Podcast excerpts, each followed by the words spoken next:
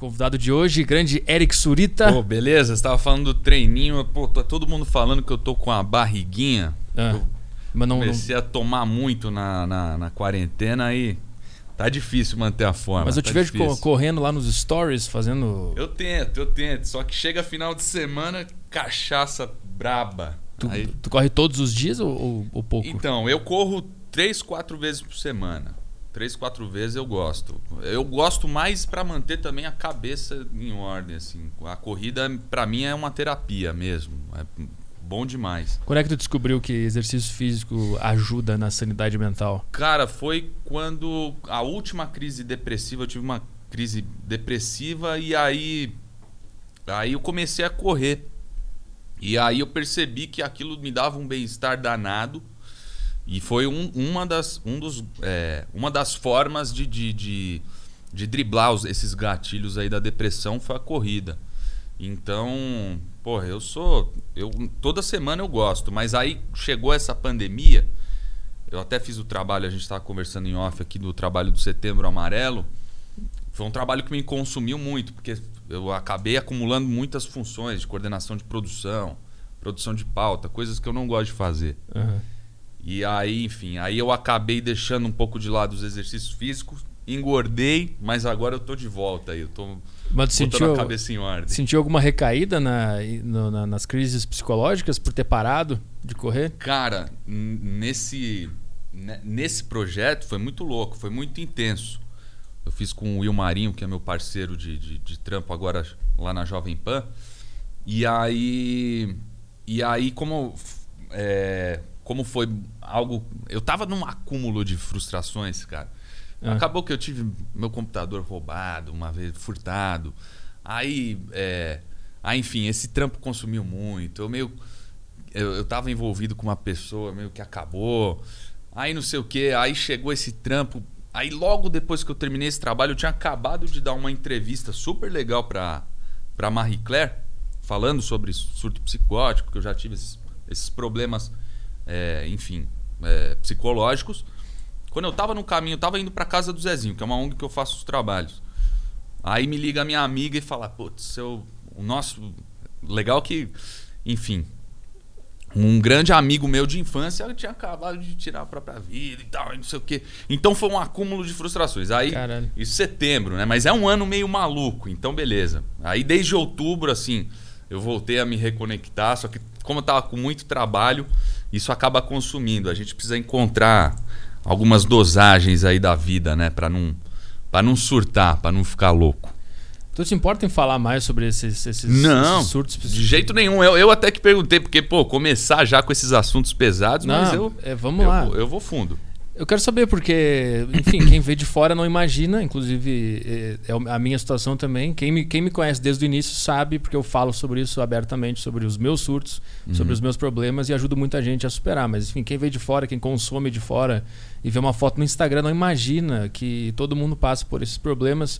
E eu quero saber especificamente, antes de tu começar a correr, que tu estava falando que teve alguns surtos de depressão, quando foi especificamente, como... isso funcionou na tua cabeça? Cara, há 5-6 anos atrás eu comecei a perceber. Eu tava num relacionamento muito longo, tal, não sei o quê. Terminei. Eu morava junto com a pessoa e tal, não sei o quê. Aí, enfim, nisso você tava 4 anos juntos, eu tava com um contrato legal no SBT, trabalhava no SBT, fazia uma graninha maneira, tava com o meu espaço lá assim, de um momento para o outro você acaba meio perdendo tudo e tal. E aquilo eu já havia percebido anteriormente que eu tinha alguns descontroles emocionais. Mas enfim, aí comecei a me tratar. E chegou um momento que nesse tratamento com uma psiquiatra, tanto eu quanto ela negligenciamos de certa forma o tratamento e eu acabei tomando uma dosagem de um remédio, enfim, além. E aí em 2017, foi 2017 para 2018, eu tive um surto muito louco, assim. Então, como eu tava tomando um tal do remédio que eu não lembro, era um antidepressivo que chamava... Como é que chama? Lexapro? É algum desses. Só que eu tava tomando uma dosagem muito alta, que eu acho que que depois eu fui descobrir que nem era necessário. Mas para procurar esse tratamento, o que tu estava sentindo especificamente? Então, eu na verdade não foi muito bem pensado. Eu ao invés de eu procurar uma psicóloga, fazer uma terapia, eu fui direto para psiquiatra. Enfim, ali a gente meio que errou no tratamento. Eu acabei tomando em dosagens muito altas. Eu sei que eu tomava um canhãozinho, bicho. Era um remédio desse tamanho, assim. E foi meio negligenciado, porque eu passei de uma dosagem baixa e toda a sessão ela ia aumentando. Quando eu fui ver, eu estava uma semana sem dormir, com a pupila desse tamanho. De repente, minha família voltou de viagem, eu reencontrei meus pais, eles viram e falaram, cara, que pessoa é essa? Quem que é esse cara? Quem que é esse moleque? Eu estava uma semana sem dormir, eu falei com amigos médicos, eles, pô, é como se você tivesse cheirado 7 carreiras de cocaína por dia, assim, eu estava completamente louco. E aí, enfim, aí obviamente troquei de psiquiatra, troquei o tratamento, fui descobrir que eu tenho tenho uma tal da ciclotimia, que é como se fosse uma bipolaridade, digamos assim, só que mais amena. Então eu tenho essas variações de humor. Então são ciclos, são fases assim, por exemplo, de 3 em 3 meses que eu fico ou muito eufórico, muito acelerado, e as fases que eu fico depressivo. Uhum. Então aí eu fico deitado o dia inteiro na cama, tal, não sei o quê. Mas eu fui descobrir com esse outro psiquiatra. Então, hoje em dia eu tomo uma dosagem baixinha do antidepressivo junto a um estabilizador de humor, e isso me deixa mais tranquilo, assim, me deixa, na verdade, constante, né? Mas eu fui descobrir esses descontroles emocionais por frustrações profissionais e frustrações pessoais, assim. E, enfim, hoje em dia, cara, é legal fazer. Eu faço terapia constantemente. Eu vou ao psiquiatra uma vez a cada 2 meses, mais ou menos, só para controlar e tal. Mas eu acho que a terapia é o mais importante, né? Você fazer essa autorreflexão, você se colocar num lugar de se entender, né? De toda semana você tá lá e buscando ressignificar certas coisas, certas atitudes que você tem na sua vida. E eu acho que você vai se entendendo. Mas eu descobri que eu tinha esses descontroles emocionais, especialmente uma vez que eu percebi que eu tinha eu estava, enfim, nessa fase pós-SBT, estava com 2 trabalhos. No fim eu acabei ficando sem os 2 trabalhos, e eu não conseguia lidar com aquilo de uma maneira racional. Ou eu sou um cara impulsivo, compulsivo, tem certas coisas assim que eu trato. Mas é muito louco. No mundo que a gente vive hoje em dia, em São Paulo, tem pesquisas que falam que 1 a cada 4 pessoas tem transtornos psiquiátricos. Assim. Sim, então, em São Paulo é a cidade que mais tem transtorno psiquiátrico, né? Também pela velocidade dessa cidade, que é muita coisa acontecendo e é muita gente, muito barulho, não sei. Eu moro no centro ali, é muito barulho e é muita coisa. E eu percebi que eu não sou daqui, né? Eu vim pra cá em março. Percebi que a minha saúde mental ela já não era boa, ela piorou estando aqui. Piorou bastante. Mas tu percebeu que tu não tinha... Aliás, que tu tava sem o controle emocional, algumas crises lá na época que tu tava com esses 2 trabalhos que tu perdeu eles. Como é que tu reagiu a isso especificamente? Tu significou a tua vida toda em função dessa derrota momentânea? Foi isso? Tu pensou, eu sou um fracasso por causa disso, e isso gerou um looping na tua mente? Total. Isso faz mais ou menos 6 anos. Foi em 2015. Aí depois eu acabei tendo aquele grande surto, que foi ali que desencadeou o fato de eu realmente tratar isso com muita atenção, né? Na minha vida. Mas até então eu não fazia terapia, não tinha esse trabalho com a minha saúde mental, que é completamente necessário.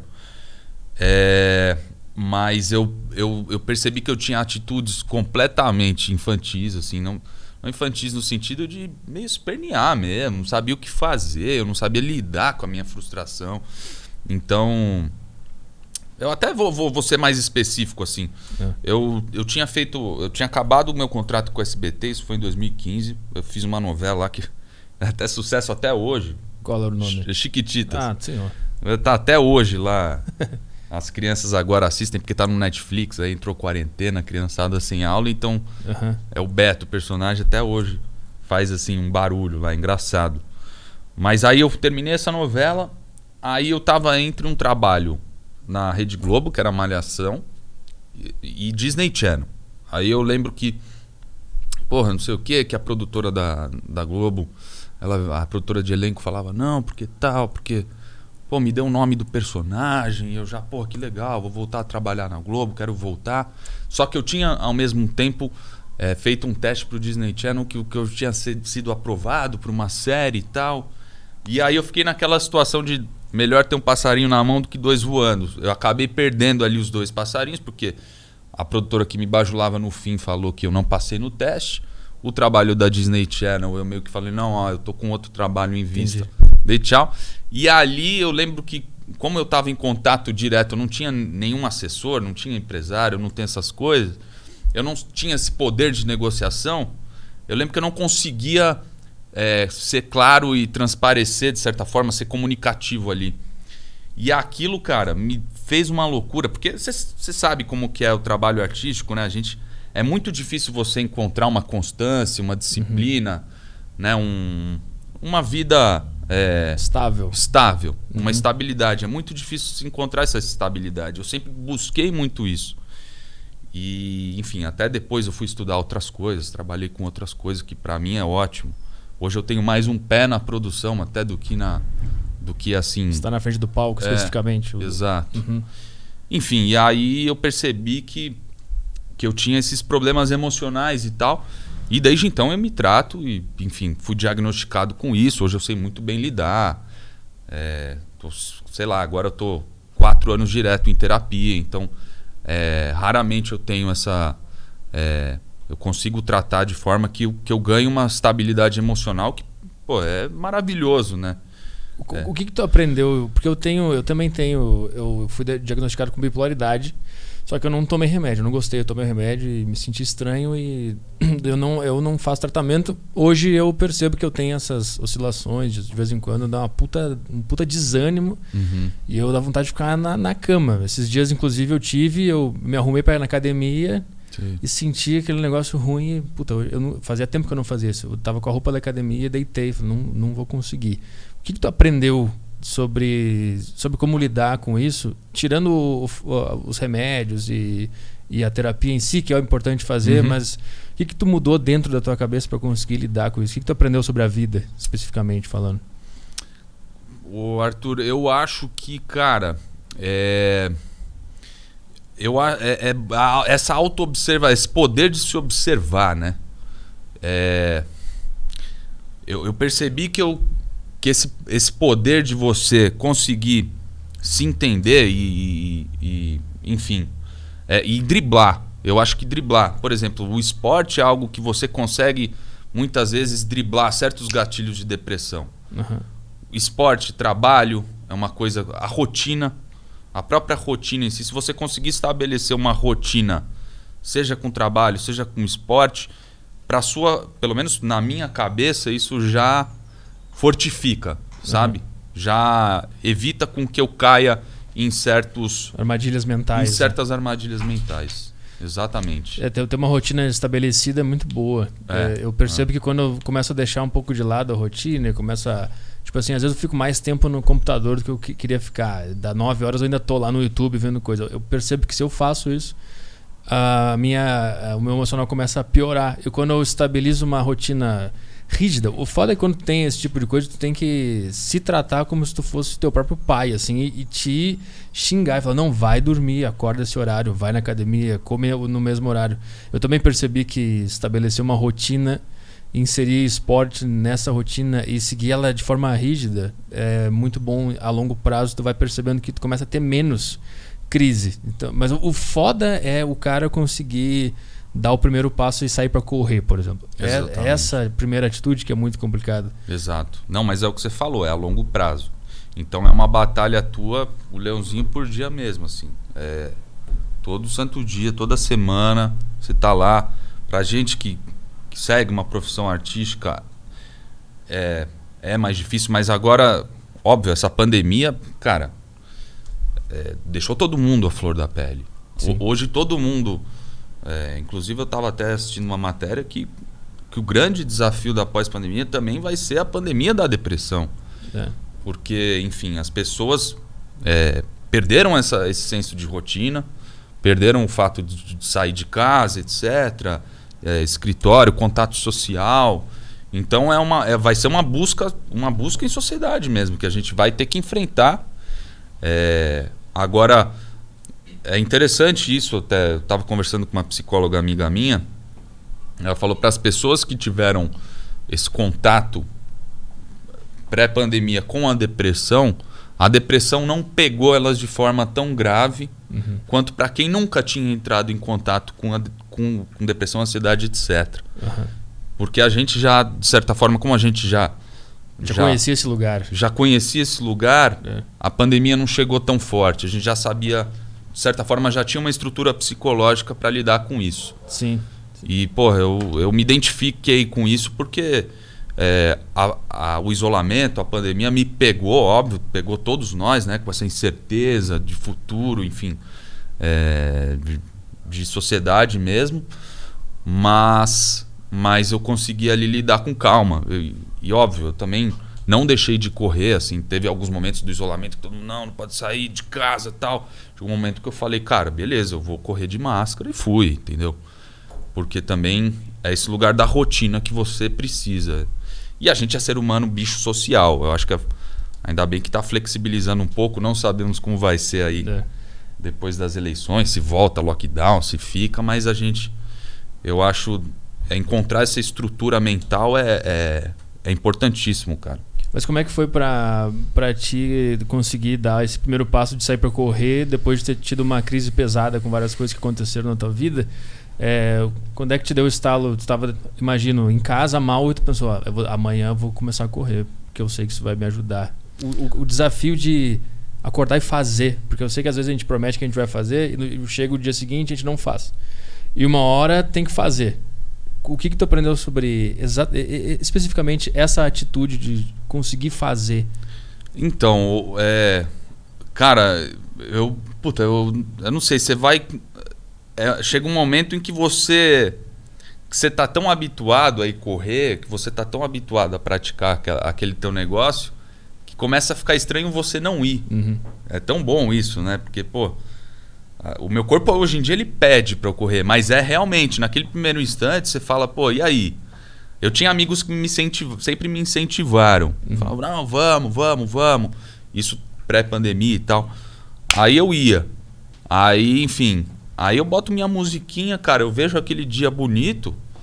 Porra, eu pego de manhã e vou, cara. E vou e o meu dia se torna muito melhor. Muitas vezes até vou final do dia também, quando eu não encontro tempo ali matinal, mas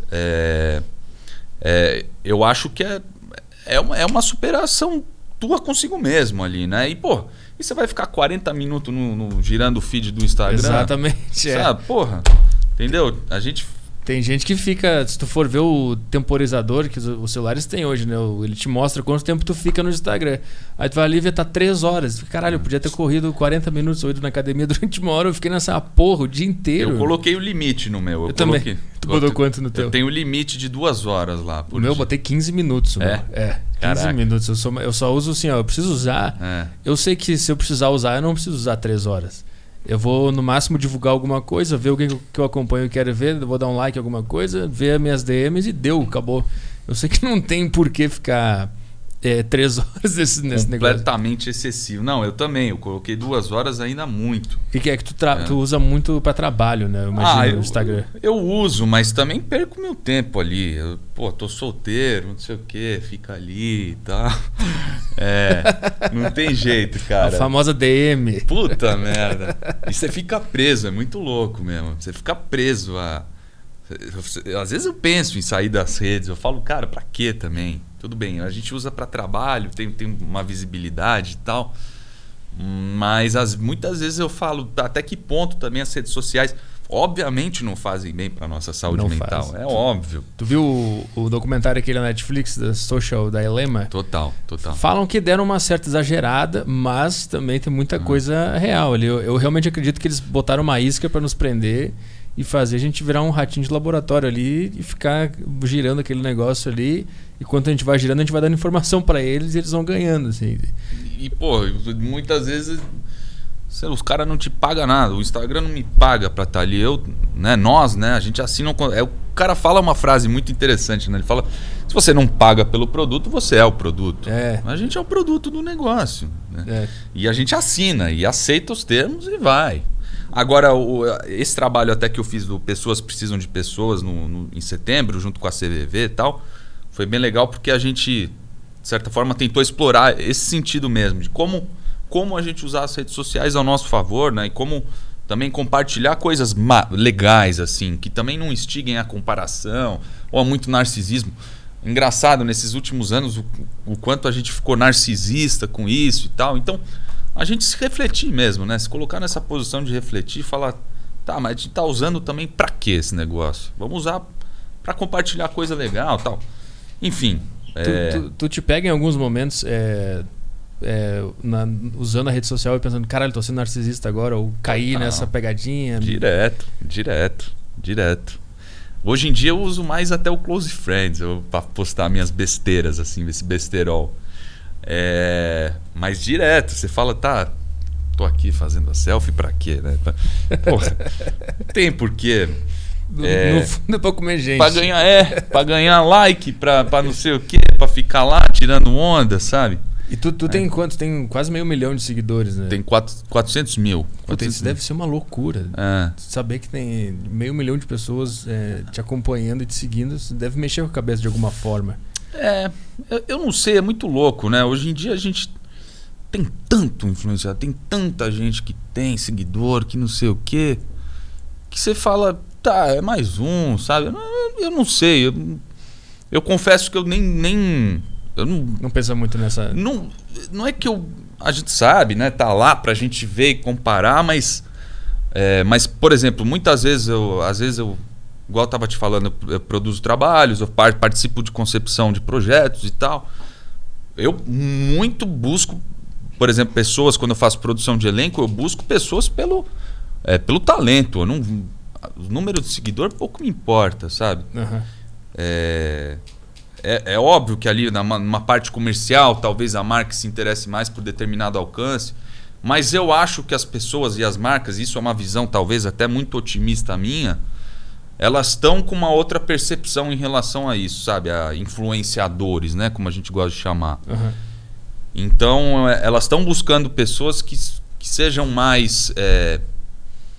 como eu posso dizer, mais relevantes socialmente, mas que tenham algum propósito social do que muitas vezes aquele influenciador que ficou famoso por ser bonito ou por postar fotos, sabe, ostentando ou por não sei o quê. Eu acho que a gente está caminhando para isso, mas é uma visão otimista minha, eu acho também. Acho que no final das contas o mercado sempre vai no mais garantido, né? Total. Não pode se apegar tanto a esses detalhes, o mercado Total. Especificamente. Total. Eu queria te perguntar também uma coisa, se o fato de qualquer coisa que tu faz, qualquer coisa não, mas as coisas que tu faz do dia a dia acabam virando notícia, ficam aparecendo em site de fofoca, isso te incomoda de algum jeito? É chato ter isso na vida? Cara, eu não gosto, sabe? Eu não gosto. Eu prefiro muito mais, de repente, estar num site de fofoca, seja um Léo Dias, por conta de um trabalho legal que eu fiz, uhum. do que pela minha vida pessoal. Mas eu sei que é o que a gente acabou de falar, né? É uma visão otimista minha, porque realmente dá muito mais clique. Ah, quem que é a namorada do namorado do Eric Surita do que realmente o trabalho do Setembro Amarelo e tal. Sim, eu tava vendo, saiu um monte de notícia do Lucas Self. Eu li aquilo lá, caralho, o que é isso? O cara foi jantar com um amigo dele e virou uma puta polêmica e gente se posicionando. E aí tu teve que apagar um post porque ficou ambíguo, uma frase. Caralho, como é que... Eu falei, eu até depois o Léo Dias entrou em contato comigo e tal, ele tava trabalhando na Jovem Pan, então a gente acabou pegando uma proximidade e tal, mas eu falei, aqui nessa situação com o Lucas, que é um grande amigo assim, eu acho que aí também existe um negócio da falta de normalização de afeto entre homens. Então eu falei, eu coloquei no post, pô, meu amigo, pena que você saiu, mas ainda bem que você vai estar aqui comigo, porque eu sinto falta do seu abraço, do teu beijo carinhoso e tal, mas era uma coisa de amizade. Só que as pessoas também, muitas vezes, interpretam da maneira que elas querem interpretar, né? Mas era uma coisa que nem... Tu apagou o post porque... Cara, eu apaguei porque começaram a me xingar. Depois eu meio que descobri que ele tava ficando sério com a menina lá dentro, com uma Raíssa. A Raíssa, uhum. E aí começaram a vir me xingar. Não, porque tal, porque é selfista, porque não sei o quê. Eu falei... O clube do casal começou a te xingar. Eu falei, ixi, bicho... Coloquei alguma coisa, tá errado aqui. Aí eu falei, bom, vou apagar antes que isso gire muito. Antes que isso vire fofoca, mas acabou virando fofoca. Caralho, e tal. Que loucura. E, enfim, eu até tava com ele agora na Jovem Pan, ele tava lá dando uma entrevista e tal. E ele brincou comigo, falou, não sei o que, fez um story lá pra tirar uma onda. Mas é engraçado como a fofoca, as pessoas gostam de consumir, especialmente na rede social, né? Eu acho que apagar esse post é valorizar ou dar pontos para essas pessoas medíocres que se importam com isso. Pois é. Como eu vi que estava repercutindo muito, e eu fiz meio... Foi espontâneo, foi uma coisa do tipo, pô, eu vou fazer aqui. Tava morrendo de saudade do filho da mãe do Lucas, que tava lá preso 3 meses... Falei, pô, eu tava com saudade dele. E aí eu fiz, no calor do momento, a gente assistiu a Fazenda, eu, minha mãe, meu pai também.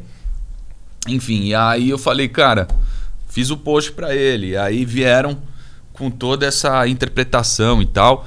Eu falei, realmente, talvez eu dei munição também ali pra mídia, sabe? Eu dei munição ali, porque da forma que eu falei carinhosa, que é como eu trato meus amigos, minhas amigas. Eu sempre trato de uma forma muito carinhosa.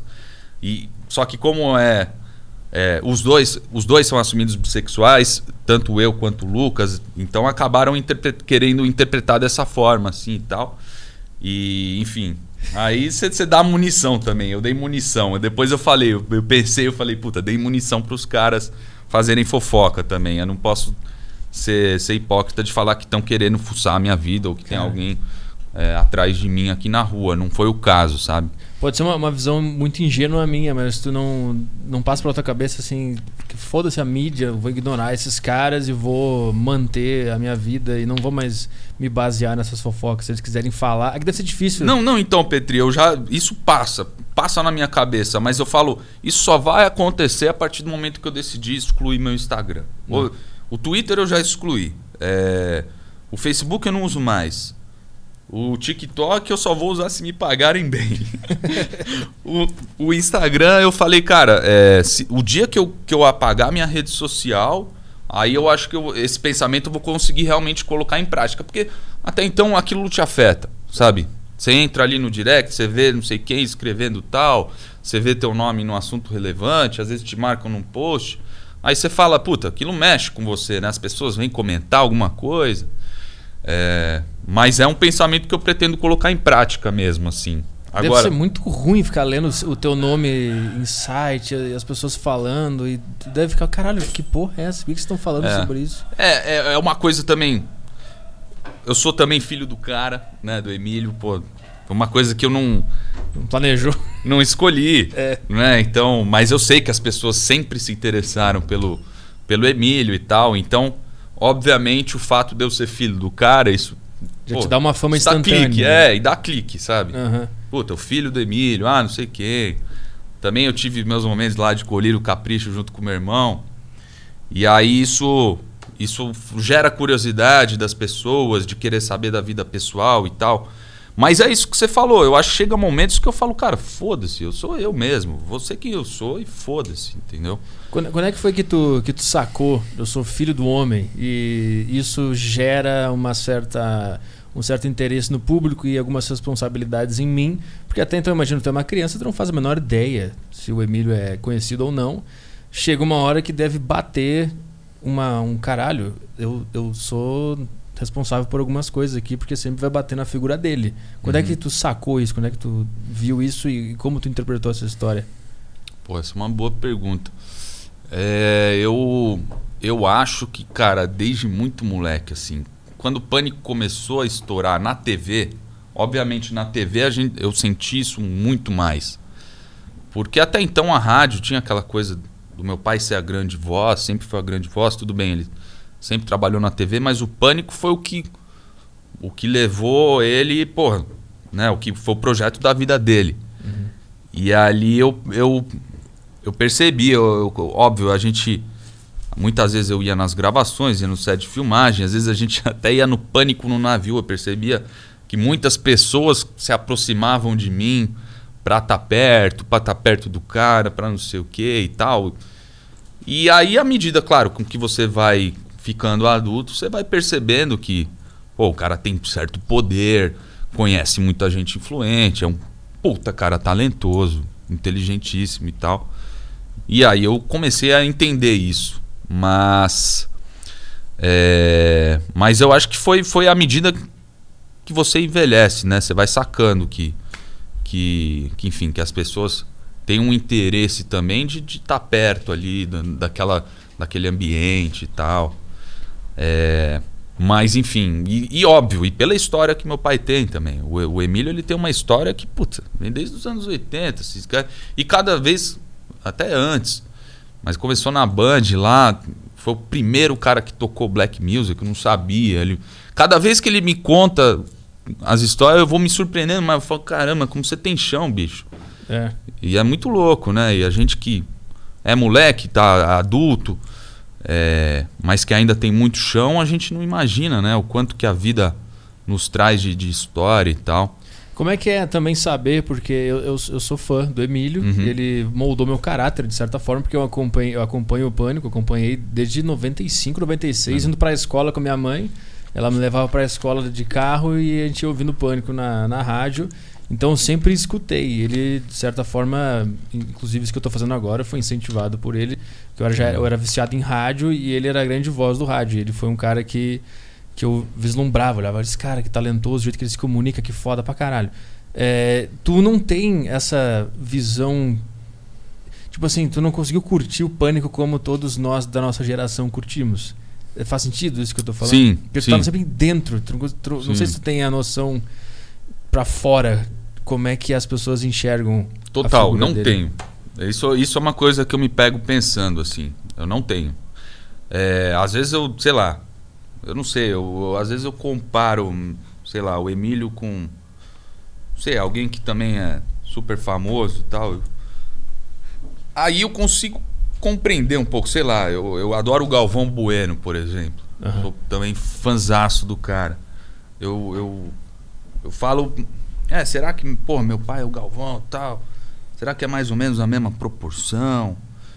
Mas sei lá, eu respeito muito a carreira dele, enfim. E tu curtia Pânico como um jovem? Pra caralho. Tu via e se divertia? Caralho. O Pânico eu sempre gostei mais na rádio. Também. Você também, né? É. Eu sempre gostei. Eu tenho aquele CD de música, do Eu Quero Te Flu, puta, isso é muito Vida antigo. De Boston.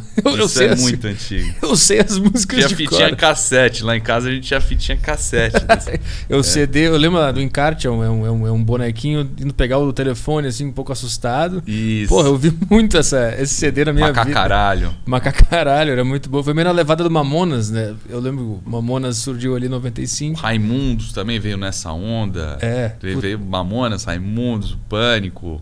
Tinha mais alguns ali dessa onda de zoeira, né? Era muito bom. Rock com zoeira. Eu falei. Não, eles faziam shows grandes. Eu lembro que tem vídeos deles do Pânico, eles no Gugu fazendo. Com peruca, cacete. Era muito louco. Peruca. Muito louco. Hoje, porra, as músicas completamente. Hoje seriam canceladas. Não, seriam presos. Eles seriam presos, com certeza. E eu acho. Eu não lembro se o Bola. Eu acho que o Bola não tava ainda. Era o Emílio, era o Billy, o Billy. Maestro Billy. Som na caixa, Maestro Billy. Porra, e tinha uma... Tinha o Japa, não tinha o Japa? Então, o Japa eu acho que não era parte da banda. Eu não lembro agora se o Bola tava. Puta, é muito antigo isso, cara. É muito louco. Mas a gente tem umas recordações, assim, dessa época, né? É interessante, né, bicho? Você vê quanto de coisa o velho já fez, já. É engraçado. E pra ti foi mais fácil encontrar a tua própria vocação na vida por estar já inserido no meio artístico? Ou tu sofreu em algum momento de pensar, será que eu quero virar artista, comunicador e apresentador só porque a minha família tá nesse meio? Tu chegou a ter algum... até hoje. É? Até hoje eu tenho umas crises existenciais, assim. Eu falo, será que é isso que eu quero e tal? Mas sempre percebi que eu tinha uma vocação para isso. Muito jovem eu comecei a trabalhar com isso. Acabei indo trabalhar Eu tinha um canal no YouTube em 2009, 2010...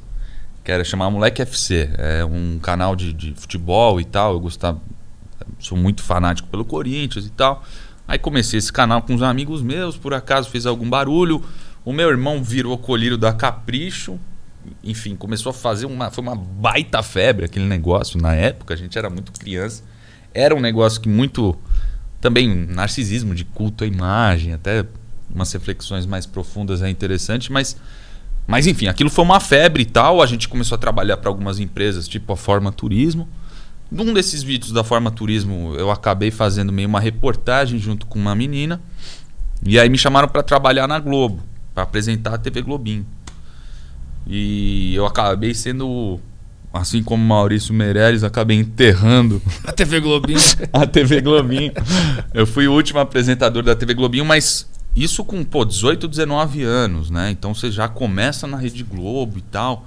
Caralho, deve ser uma carga para um psicológico de um jovem, assim. Mas assim, aconteceu naturalmente, só que, eu não tinha noção nenhuma da vida. Então, quando eu comecei a minha vida profissional, eu já tava pisando lá no Projac. Aquilo, claro, você fica deslumbrado, você fala, beleza. Mas aí, óbvio, depois disso acontecer e tal, as coisas vão passando, você vai tomando pernada da vida, você vai,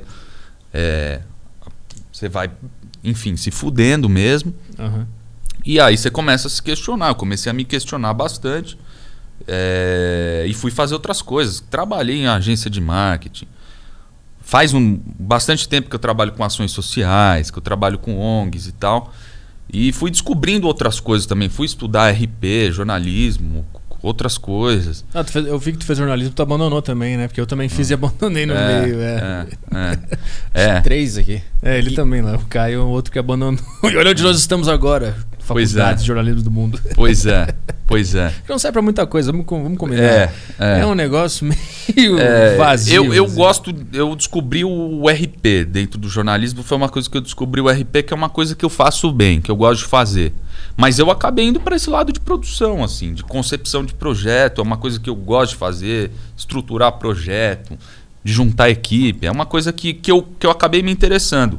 Mas eu vira e mexe, eu sempre volto a apresentar alguma coisa, a trabalhar em frente às câmeras, é algo que eu sei fazer, que eu gosto, eu gosto de entrevistar também, Então, mas eu me questiono, até porque pela comparação com meu pai, eu lembro que era um negócio muito de...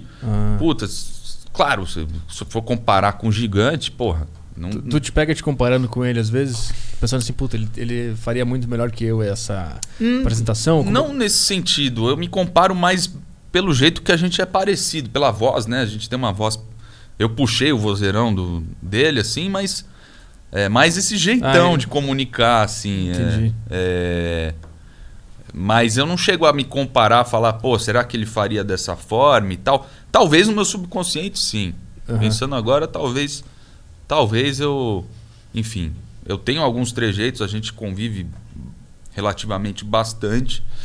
Então acho que acabo pegando alguns trejeitos. Assim. Bastante, então, todo mundo fala, né? É igual o Emílio, todo mundo fala. É a voz, cara. A voz e sei lá, se é o jeito também. Eu lembro no dia que eu fui no stand-up Jovem Pan lá, que tu virou pro Delari e falou: o que é, Delari? Igual, eu vi o cara igual, é muito igual. É foda. E a gente tá convivendo, desde que eu voltei, eu morei fora um tempo e tal.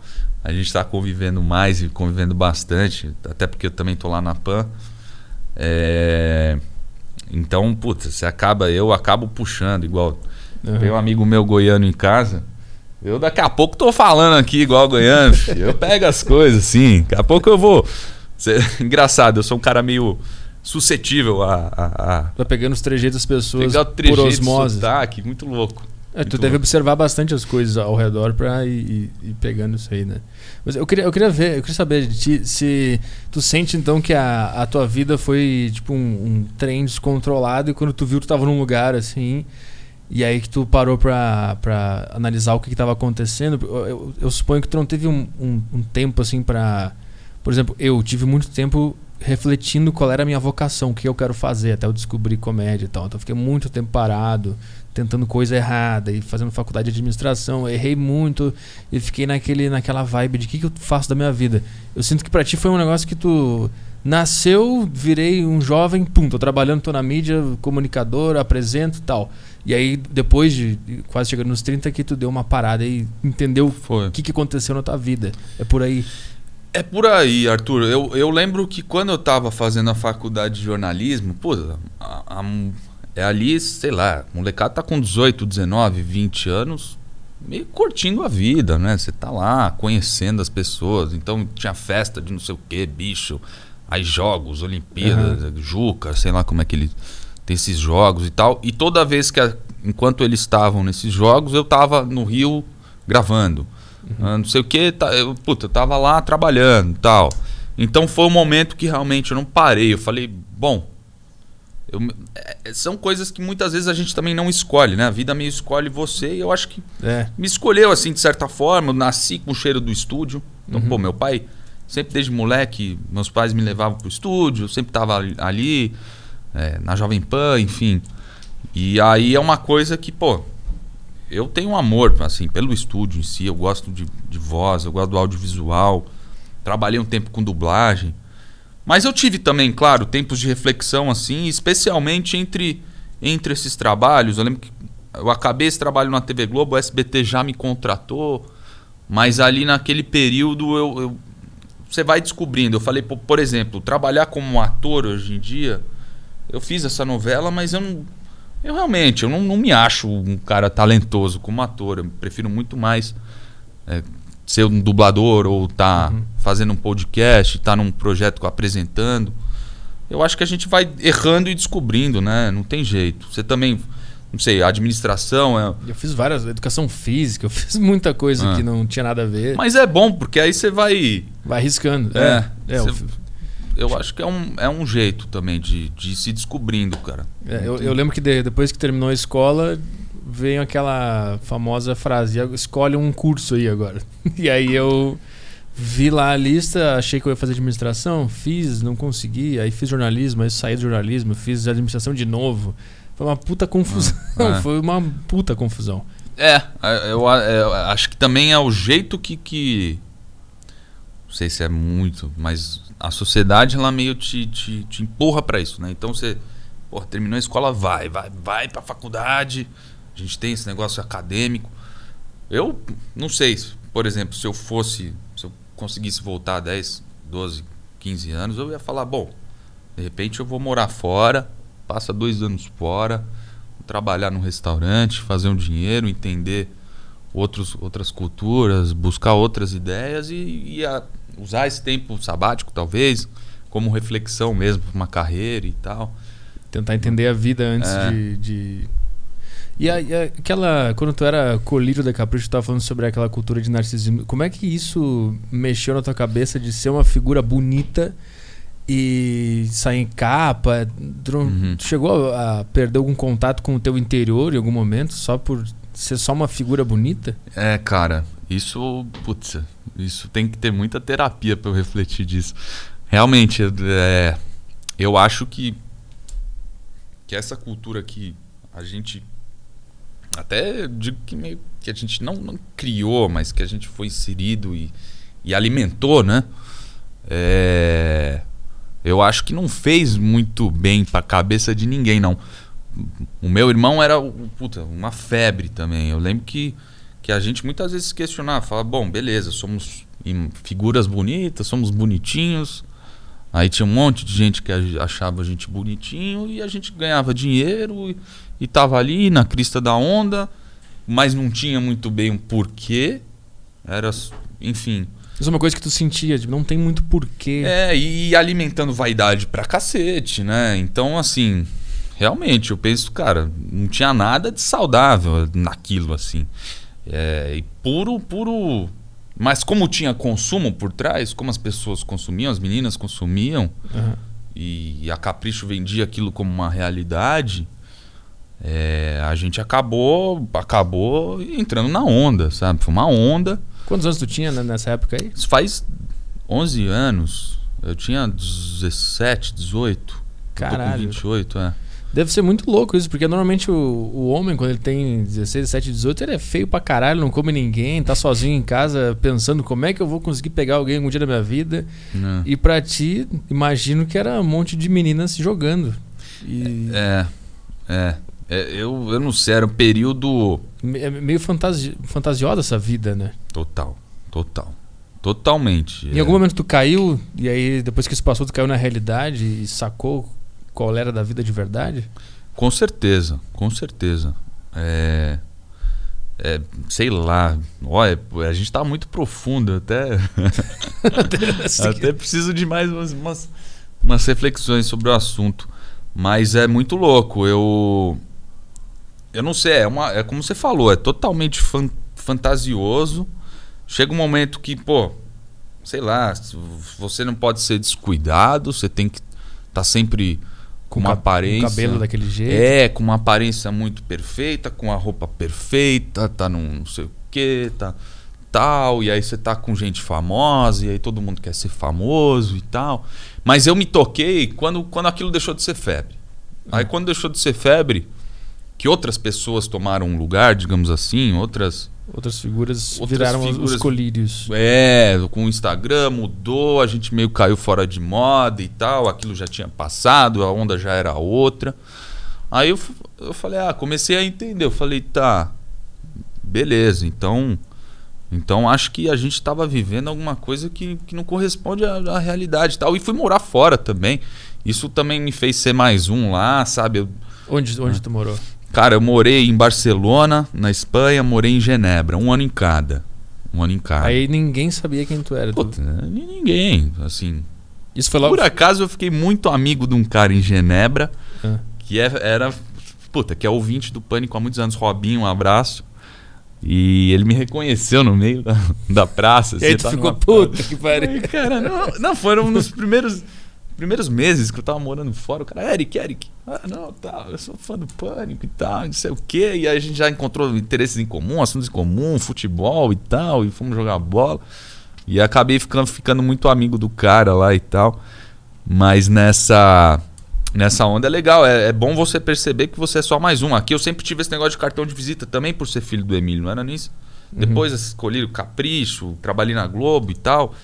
As pessoas vão te colocando num patamar, né? Que, enfim, sei lá. Eu acho que a humildade sempre é essencial, assim, pra gente não se colocar seja num elitismo intelectual. Hoje em dia tem essa cultura, né? Enfim, óbvio, a gente tá na rede social, a gente posta, a gente edita a nossa vida e posta o que a gente quer. Uhum. Né? Isso faz a gente, de certa forma, ser... sei lá, talvez personagens ou... Um avatar nosso, né? A gente projeta um personagem que a gente queria ser e a gente mostra essa parte só para as pessoas, né? Na rede social. Total, e como se ninguém tivesse teto de vidro, né? Hoje que todo mundo é perfeito, todo mundo sabe de tudo... Eu acho que meio que todo mundo hoje vive uma vida de um colírio da Capricho naquela época. Guardadas as proporções, né? Todo mundo acaba caindo nessa fantasia também. É por aí. O que tu percebeu que te prejudicou depois de mais velho? Essa vida de fama instantânea e de ser colírio bonito e todo mundo se interessar pelo teu sobrenome, chegar perto porque o teu pai tem poder. Isso bateu em algum momento? Cara, eu acho que é um pouco do medo de errar. Eu não sei. Então tudo tem que ser... Eu talvez me tornei perfeccionista, mas eu me tornei um pouco... Claro, eu acho que mexeu com a minha vaidade, com certeza. Muitas vezes eu pego, eu me questiono mesmo. Putz, será que eu tô sendo muito vaidoso, orgulhoso... eu acho que essas coisas são conceitos que eu revejo e penso e reflito todos os dias, mas nesse sentido eu creio assim que não é nada saudável ter uma exposição dessas e viver. E quando tu foi para Genebra e Barcelona, foi Quantos anos depois dessa febre do colírio? Isso foi em 2017, o colírio 2009, 2010, uns 7 anos, né? Um tempinho depois. Foi. Mas então tu procurou morar fora para ser mais um, por causa do quê? O que estava acontecendo? Era cara, isso que a gente falou agora. Eu sempre tive, curiosidade, foi uma experiência maravilhosa. Por acaso eu tenho cidadania por conta da minha mãe, então isso facilitou muita coisa em relação à burocracia, enfim, a estar lá, trabalhar lá, etc. Mas eu... pela experiência em si, claro, mas eu acho que essa motivação também de procurar ser mais um e estar ali no meio, numa cidade com desconhecidos, com cidades internacionais também, baita cidades, mas eu acho que tudo isso motivou, assim. Agora também o fato de enfim, ser mais um, de... E como é que foi ser mais um quando tu chegou lá? O que tu lembra de ter notado alguma coisa? De um alívio, uma paz interior? Sim, eu acho que sim, cara. Eu não sei, é difícil também. Foi muito desafiador no sentido de, você ser um estrangeiro, para você entrar em ciclo social fora é muito difícil. Então isso já foi o primeiro desafio, assim, é de você inserir num ciclo social, seja do catalão ali, dos espanhóis, dos suíços mesmo, ou até, claro, se juntar a comunidades brasileiras que vivem lá, conhecer pessoas, imigrantes e tal, e, enfim, eu tive a chance de estudar em escolas internacionais e tal, então isso, claro, me ajudou a inserir ciclos e conhecer gente legal. Mas é um grande desafio também, e o fato de, claro, de não poder oferecer muita coisa pra ninguém. Eu não podia oferecer muita coisa. O alívio de saber que os amigos que tu fez lá são teus amigos mesmo e não tem nenhum interesse por trás. Tu chegava a pensar nisso lá? Cara, isso também conta. Eu, por sorte, eu tenho amigos aqui que, eu considero muito amigos desde criança e tal. São amizades que eu dou muito valor. Mas é diferente mesmo você tá nesse lugar, né, de conhecer a pessoa e não poder oferecer muito, sabe, ver como ela te trata. Mas também não só isso, mas o fato de conhecer outras culturas, Eu tenho amigo mexicano, iraniano.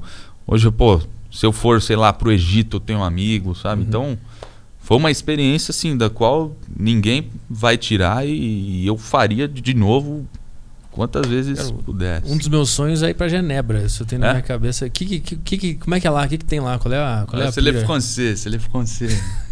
Parle français. Como é que a vida lá é real? Os caras deixam as portas abertas e é tudo tranquilo? Então, ou isso é um pouco de fantasia do brasileiro? É um pouco de fantasia. Isso mudou um pouco, assim. Mas, claro, você tem uma qualidade pública absurda, né? Absurda. É surreal, assim. Primeiro mundo, impressionantemente. Agora, claro, todo trabalho lá é valorizado, sabe? Enfim. Mas por que você queria ir em Genebra? Você sabe? Não sei. Pela Suíça. Eu gosto de frio e gosto de lugar um pouco antissocial, assim. Eu imagino que os caras sejam um pouco mais reservados. Com certeza. Ficam mais em casa. E eu gosto dessa vibe. Eu sou do sul. Sei. Lá o pessoal é mais fechado também. Sim. Mas lá não... Dizem que no sul é frio, mas no verão é um inferno. Então eu sempre fiquei no Google Street visitando a Suíça, a Suécia, a Finlândia, a Islândia. Eu adoro essa parte do mundo, mas por uma fantasia minha mesmo. Eu não sei exatamente o que é, mas eu queria muito conhecer lá, ver como é que funciona, viver o frio e... Eu não sei exatamente o que é. Eu queria muito ir pra lá. Cara, a Suíça é bem interessante, assim, né? Você tem a parte francesa...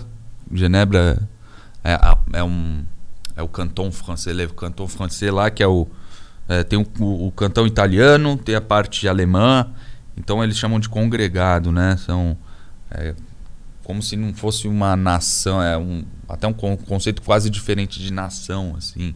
É super interessante, você tem muita cultura. A Genebra em si é uma cidade super internacional, só que é mais assim. É uma cidade muito voltada para bancos. Então, porra, para quem é banqueiro é o paraíso, sabe? Porque lá é o paraíso dos bancos e tal. Tem toda essa cultura de matemática financeira. É um lugar riquíssimo, então você conhece muita gente muito rica e tal. Agora, a cultura deles em si, quanto a isso, é muito super pontual. Eu tenho parentes lá. Eles são extremamente pontuais. Então você combinou às 8, em ponto. Não um minuto antes, um depois. Mas eles até são afetivos no sentido físico. Isso é interessante. Por exemplo, em Genebra, acho que muita gente não vai saber disso, mas você cumprimenta a pessoa com 3 beijos. Ah, que nem na Argentina. Acho que na Argentina é na boca. Eles dão um beijo na boca. Não sabia dessa. Em Paris também, se não me engano, são 3. Você vai para Barcelona, são 2. É interessante. Aqui em São Paulo é 1. E olha lá. Pro Rio aqui, é 2. Aqui em São Paulo ó, depois da pandemia acabou isso, né? Você teve que aprender a falar francês lá? Eu aprendi. J'appris le français, c'est une langue très similaire. Tu fala fluente? Un peu, oui. Não, eu falo, eu diria hoje intermediário. E a falta de prática vai te deixando um lixo, cara. Às vezes eu pratico com a minha mãe, com o meu avô. Tu estudou, fez curso? Eu estudei um mês antes de ir, eu fiz um intensivão com uma professora aqui. É uma língua difícil?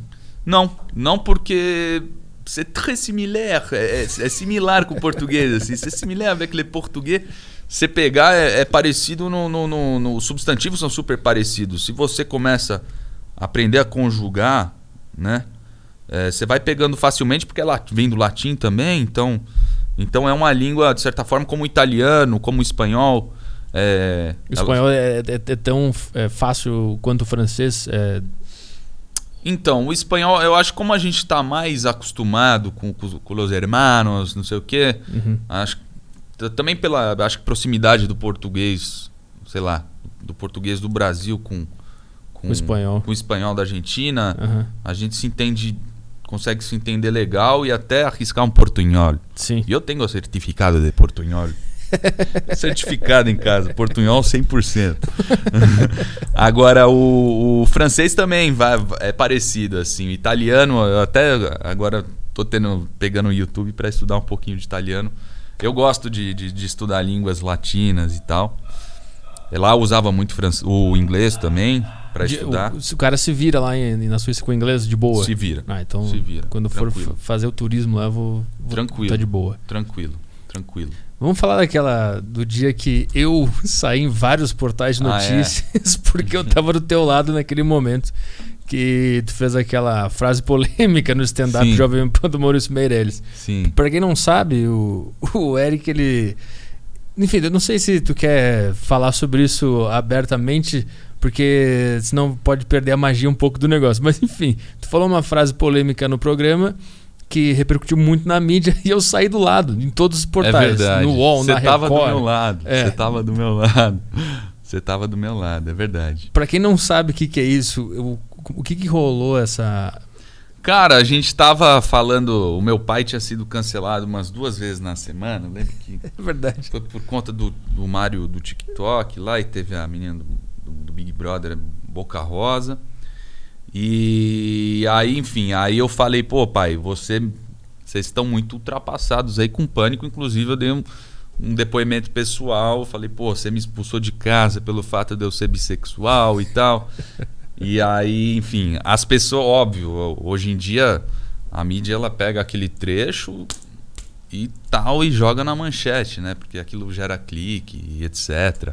Mas eu falei coisas que eu acredito depois, até soltei uma nota de esclarecimento para não ficar aquele tom, porque muita gente ficou em dúvida, né? Falou, não, será que essa história é verdade? Será que não é verdade e tal, não sei o quê. Eu falei, bom, vou soltar uma nota de esclarecimento para não ficar isso, mas eu não dei entrevista, nem falei sobre isso para preservar. Porque eu também, eu realmente eu gosto de preservar assim, minha vida pessoal, é uma coisa que eu tento fazer. E enfim. Mas essa frase específica era uma brincadeira, uma ironia que estava rolando ali? Porque eu tava rindo. Eu tinha certeza que era uma... Mas ficou repercutido de uma forma tão... grande que eu comecei a me perguntar, será que era brincadeira? Será que eu tava rindo de bobo? O que tava acontecendo ali? É, não, foi muito louco, né, cara? Foi muito louco porque quando a gente fazia o stand-up era às segundas-feiras. Uhum. E aquilo foi repercutir numa sexta-feira. Só que assim, foi pra... Eu não imaginei que ia tomar aquele tamanho, sabe? Eu falei, eu não sei se... Enfim, cortaram aquele trecho, soltaram aquele trecho e pronto. O filho do Emílio foi expulso de casa por ser bi, tarará, tarará.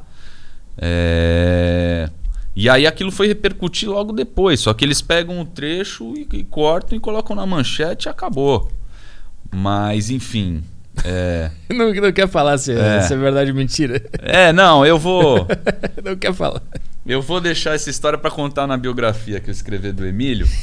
Eu vou contar com detalhes. Não, mas eu acredito. Tudo que eu falei na nota, eu acredito nisso. Eu acredito que todo mundo é bissexual. Eu acho que a gente existe essa cultura, né, das pessoas, da sociedade mesmo em si, ela usar padrões e tal. E óbvio que quando certas pessoas fogem desses padrões, é regra, no Brasil especialmente. Pessoas que são LGBTQ acabam saindo, não podem ficar em casa, enfim, ou acabam sendo expulsos pelos pais que não aceitam. É óbvio que vai depender de cada indivíduo também. Então tem toda uma série de complexidades.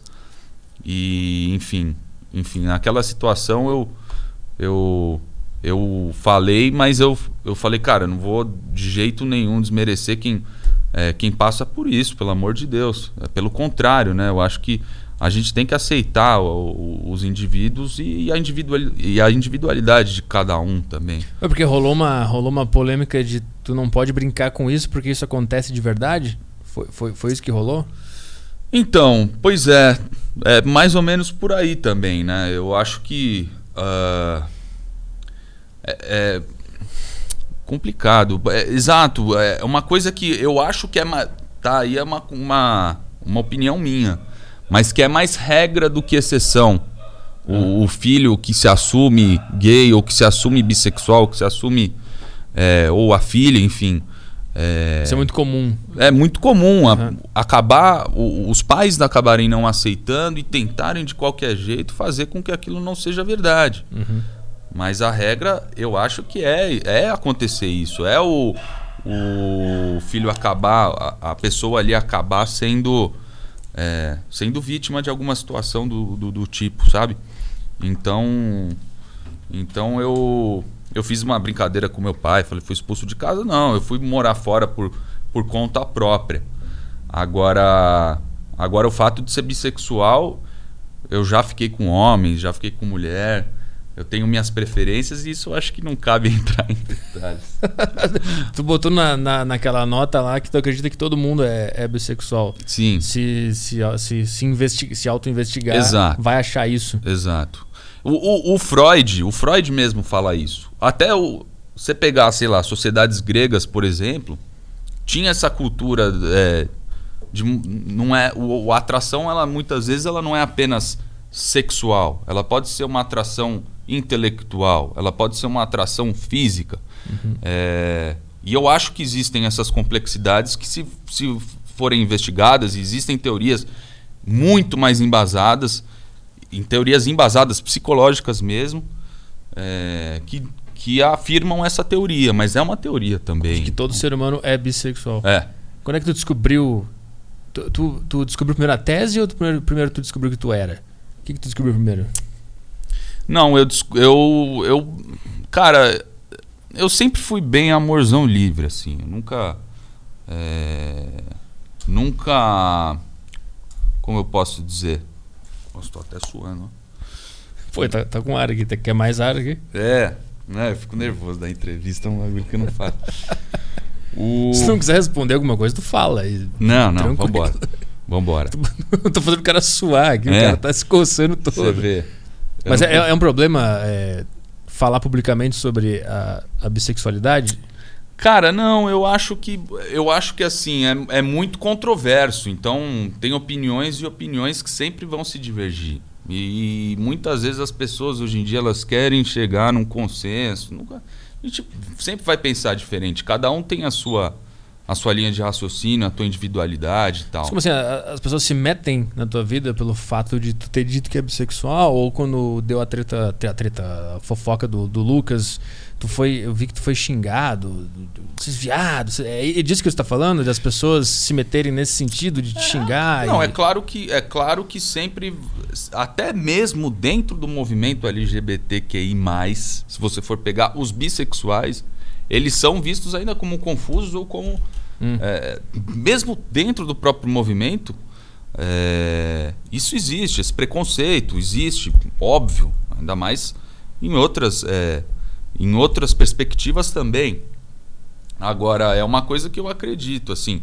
Mas como eu te disse, eu não tenho embasamento científico para dizer isso. Tem o Freud que ele cita isso, tem teorias que concordam com essa tese. Agora, cada um vai acreditar no que quer, sabe? Agora, sempre o preconceito ele sempre vai existir. E eu lido, cara. Eu não sei, eu lido... Eu tenho casca, sabe? Pra, tipo... Óbvio, muita gente veio mexer depois por conta dessa história, ou falar alguma coisa. Eu não sei, eu relevo, eu tento, falo, quer saber também? Você pensa desse jeito, foda-se. Eu tenho, meu interesse sexual é quatro paredes, eu faço o que eu quero. Por que será que as pessoas revoltam tanto? É muito curioso isso, a ponto de ir na DM ou comentar alguma coisa. Eu acho muito... Eu imagino que agora no chat do YouTube, que é o esgoto do mundo, deve ter uns caras já chato pra caralho esse chat. Meu Deus do céu. O Caio tem alguém, deve ter alguém falando merda. Tem. Obviamente tem. Por que é assim? Por que as pessoas se importam tanto? E tu acha que também existe uma resistência a mais quando é um homem que se diz bissexual? Cara, eu acho que sim. Mas é por conta também de cultura, eu acho. Eu acho que é conta cultural. Aí eu acho que sim, existe um machismo grande. Contra o próprio homem, no caso. Tanto é que se você for pegar a taxa de suicídio de homens é muito mais alta do que a de mulheres. Sim. Se eu não me engano, aqui no Brasil é 75-25, mas se você for para outros lugares é ainda maior essa diferença. É que as pessoas não têm... Porque o feminismo está muito em pauta, mas não se fala... Por exemplo, sobre esse número aí, a carga que se impõe nas costas dos homens, não só em relação à sexualidade, de poder dizer que é bi ou gay. Sim, a normalização de afeto. Isso é foda também. De afeto, então, pô... Eu tenho muita dificuldade. Você faz, sei lá, se eu for fazer o carinho no meu amigo, só passo... Sei lá, entendeu? Tem uma coisa do tipo... Ah, não. Pô, mas você é... Não sei o quê. O que você tá mexendo? Não sei o quê. Né? Tem uma coisa assim. Agora, eu, por natureza, eu sempre quebrei isso, de certa forma. Óbvio, a gente também... Não vou me colocar fora, um peixe fora da água. Eu também tenho certos machismos embutidos, assim, enfim. Mas eu acho que a gente quebrar esses padrões, eu acho interessante para a sociedade e para os homens, para a saúde mental também das pessoas, assim. Enfim... Mas eu não entro muito em detalhes nesses assuntos, porque eu acho que tem pessoas que são mais embasadas mesmo para conversas, entendem melhor certos termos, certas coisas. Eu não sou um cara muito rebuscado, então... Mas tu tem a tua experiência pessoal, né? De descoberta, ou total. Nem sei se chegou a ser uma descoberta ou se foi natural... Cara, eu acho que eu meio fui descobrindo isso ao longo da vida. Vamos ver o que os caras estão falando, fiquei curioso. Deve ter. A tensão sexual entre os dois está grande, o Hunter MM. Mas isso é óbvio, não precisa nem falar. Né? Eles falam, você começou a namorar na pandemia, eu ouvi falar, né? Eu comecei. Eu até vim preparado, falei, porra, cara, é muito louco. Eu comecei também a me envolver com uma pessoa nessa pandemia e tal. E aí eu falei, isso foi logo naquele período de isolamento e tal, então tinha alguns encontros em casa, né, de amigos e tal, não sei o quê. Aí eu comecei a me envolver com uma pessoa, falei, porra, mas agora nesse período A gente conheceu, de certa forma, especialmente no isolamento, a gente estava conhecendo a versão quarentena das pessoas. A versão casado, já direto de primeira, né? É, você está conhecendo a versão caseira, a versão quarentena. Uhum. Começou a flexibilizar o negócio, cara. Você já vê a versão normal da pessoa, você fala, meu Deus do céu, mas como que eu fui me envolver com essa pessoa, bicho? Não é possível. Aconteceu isso? Não é possível. Cara...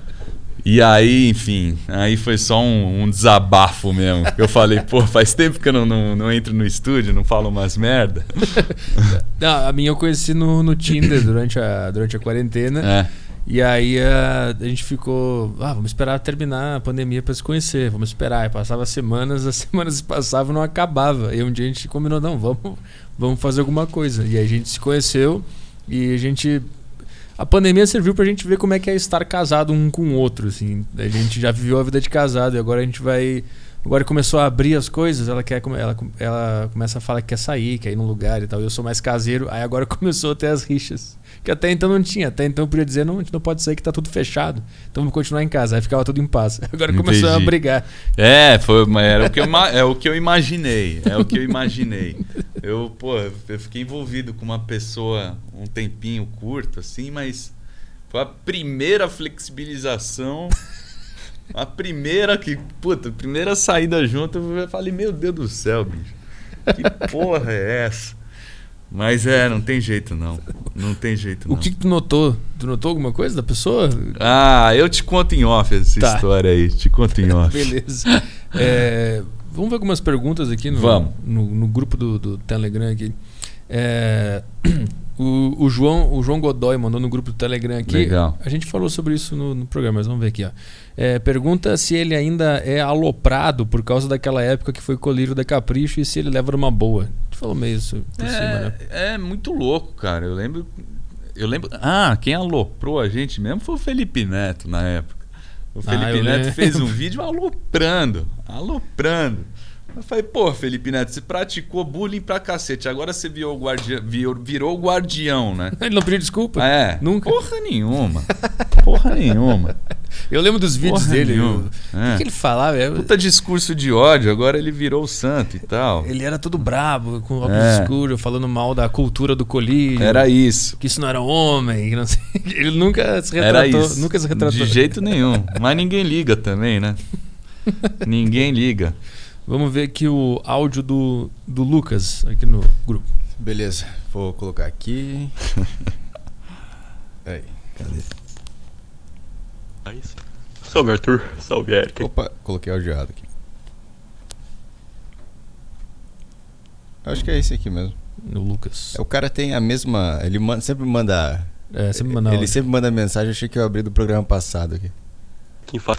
Salve Arthur, salve Eric, aqui quem fala é o Lucas de Tuiutaba, Minas Gerais. E eu queria perguntar pro Eric se você ter tido uma legião de adolescente pra inflar o teu ego numa época tão importante da tua vida foi algo que mudou muito quem você era, se isso não subiu na tua cabeça em certo momento da sua vida. E quando depois que isso passou, você não ficou meio quebrado depois disso? Como tu lidou com isso depois? Então, obrigado e é isso aí, tamo junto. Oh, valeu, meu querido, pela pergunta. Com certeza. É o que a gente estava conversando. Você fica deslumbradinho.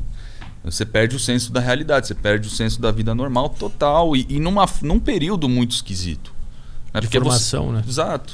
De formação intelectual, de formação maturidade.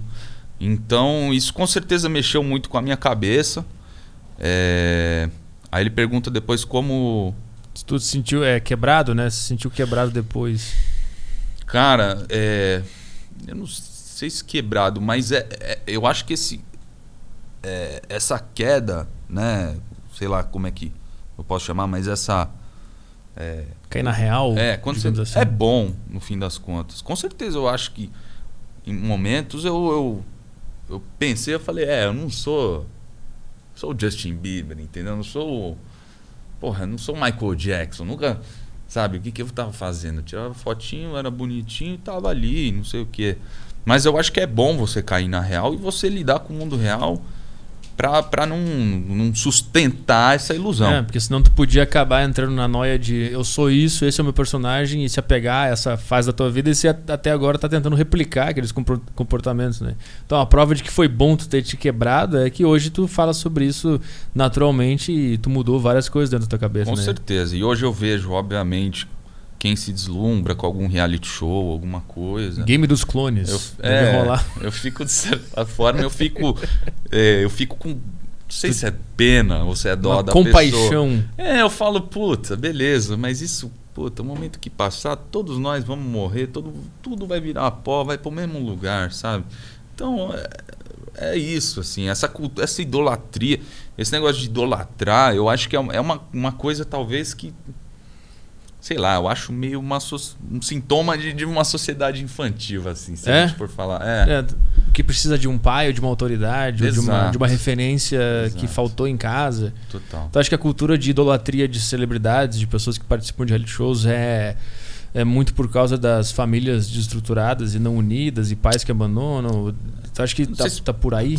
Não sei se pode soar muito elitista da minha parte, ou soar muito arrogante, mas eu acho fútil, né? É fútil, assim. Eu acho que existem... Claro que a gente pode admirar uma pessoa intelectualmente, a gente pode admirar as ideias. Agora, as pessoas idolatrarem imagens, ocultarem objetos, materiais e tal, eu não sei. Eu acho que é o sintoma de uma sociedade um pouco órfã, decadente. Aquela cultura de menininha correr atrás dos caras no hotel, aquilo lá é muito estranho. Aquilo lá é muito estranho.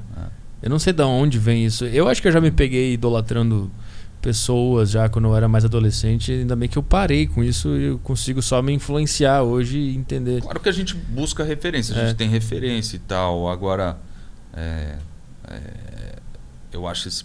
Talvez seja claro, o mercado, o consumo ali por trás disso. Sei lá, óbvio, eu tenho meus ídolos. Porra, Michael Jackson da vida, um Al Pacino.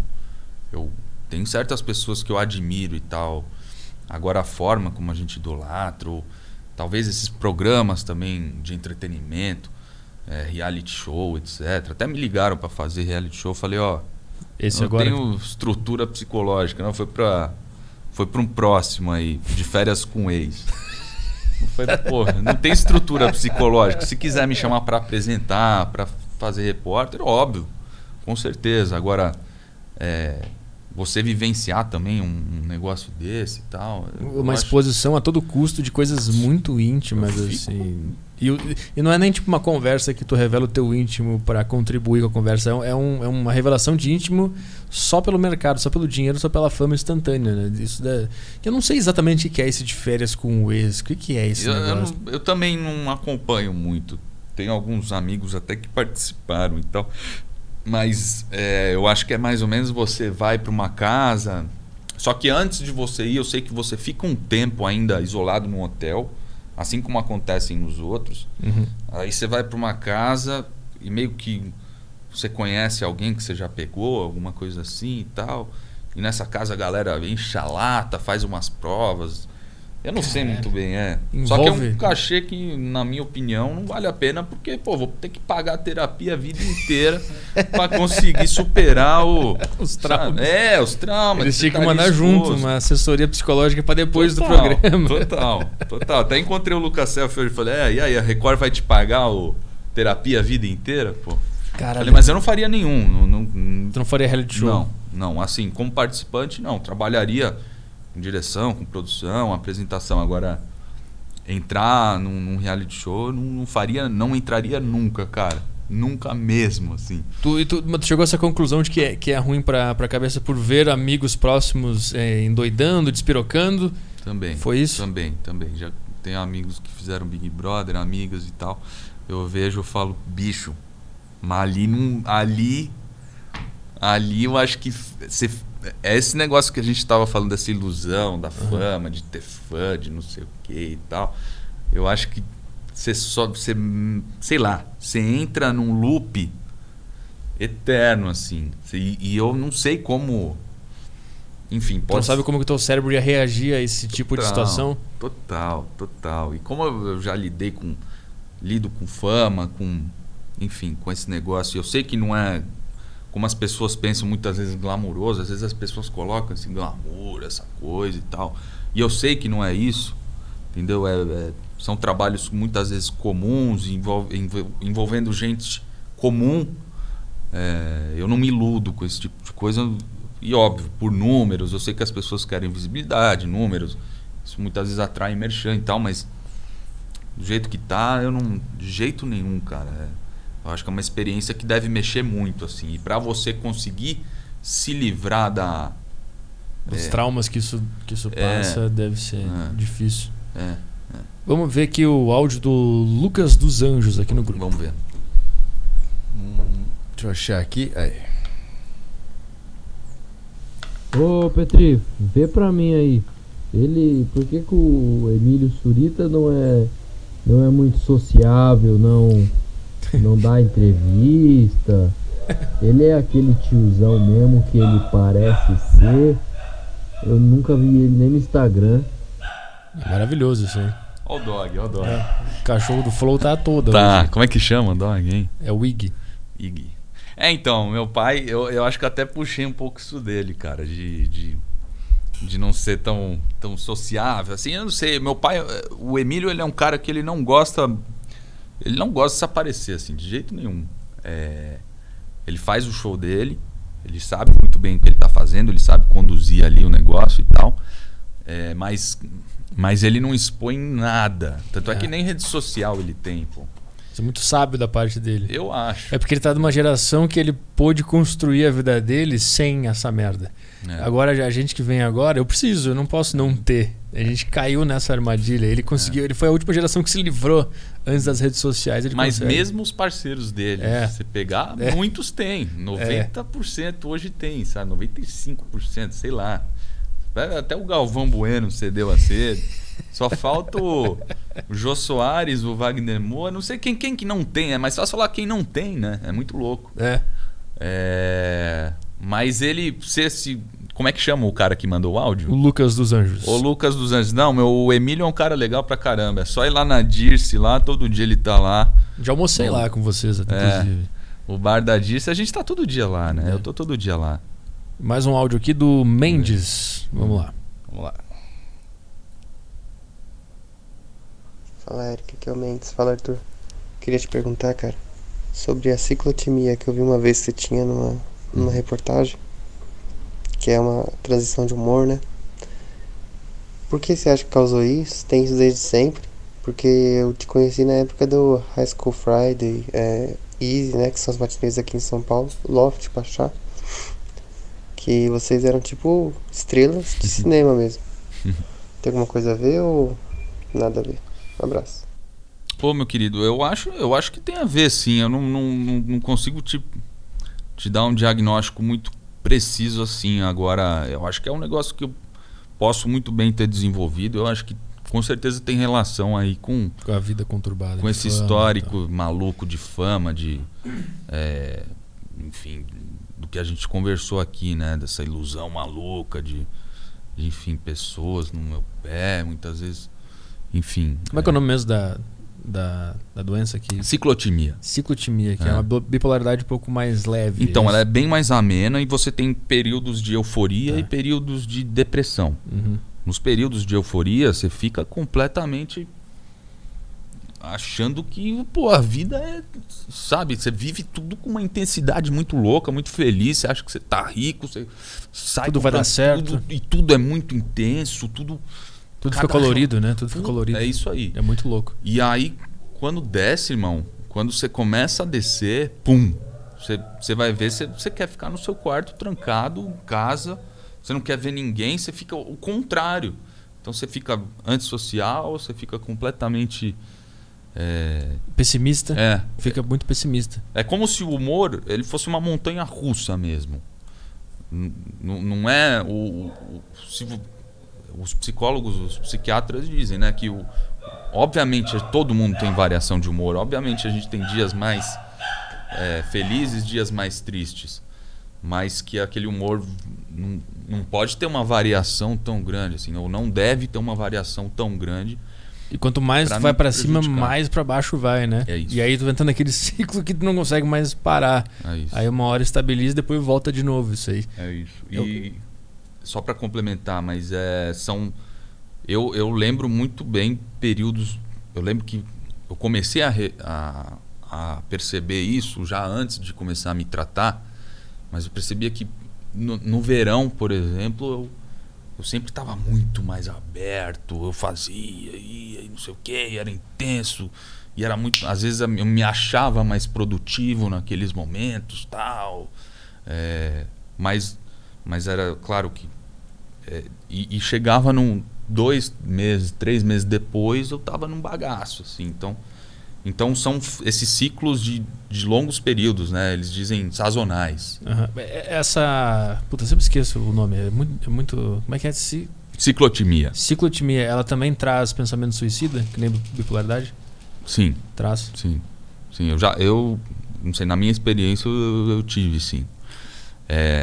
Eu cheguei a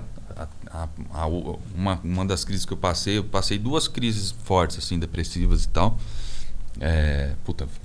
Pesado, assim. Você não deseja nem pro melhor, nem pro maior inimigo, né? Muito louco. Eu sei que muito ruim. No meu caso, eu sei que a minha mente ela vira tão pessimista e ela vê que tudo vai dar tão errado e ela começa... Não, mas tem aquilo lá. Ah, não, aquilo lá vai dar errado. Mas tem aquilo lá. Não, vai dar errado também. E eu vou indo errado, vai dar errado, vai dar errado. E a última parede desse pensamento é... Então, me resta o suicídio, porque eu não vou aguentar tudo isso. É por aí também? Mas tem uma diferença grande até que... Enfim, que é claro, você querer acabar com a vida, tem uma diferença entre você falar, quero morrer para acabar com os meus problemas, e tem uma diferença, eu vou morrer tal dia, tal hora, do jeito tal. Sabe? Eles dizem que é bem distinto essa lacuna entre o pensamento suicida ou, sabe, esse pensamento de morte que passa. Então, é óbvio, vai de caso para caso, situação para situação, de indivíduo para indivíduo. É um assunto muito complexo, né? Tipo, quando abordado, deve ser falado com uma responsabilidade muito grande. Então, a gente tomou um cuidado muito grande. A CVV, que é um órgão gigante aqui, uma ONG sensacional aqui do Brasil. Uhum. Você liga 188, você sempre tem alguém lá para conversar e tal, para quem está sentindo só, ou se sentindo isolado, ou, solitário e tal. Eles têm todo um protocolo de como você abordar isso para também não instigar, pelo amor de Deus, porque... Tu fica um pouco receoso de falar sobre isso por medo de como as pessoas vão interpretar? Não, é mais por um cuidado mesmo. É mais por um cuidado para ou você não glamourizar o suicídio, que não tem coisa... O suicídio é a saída mais...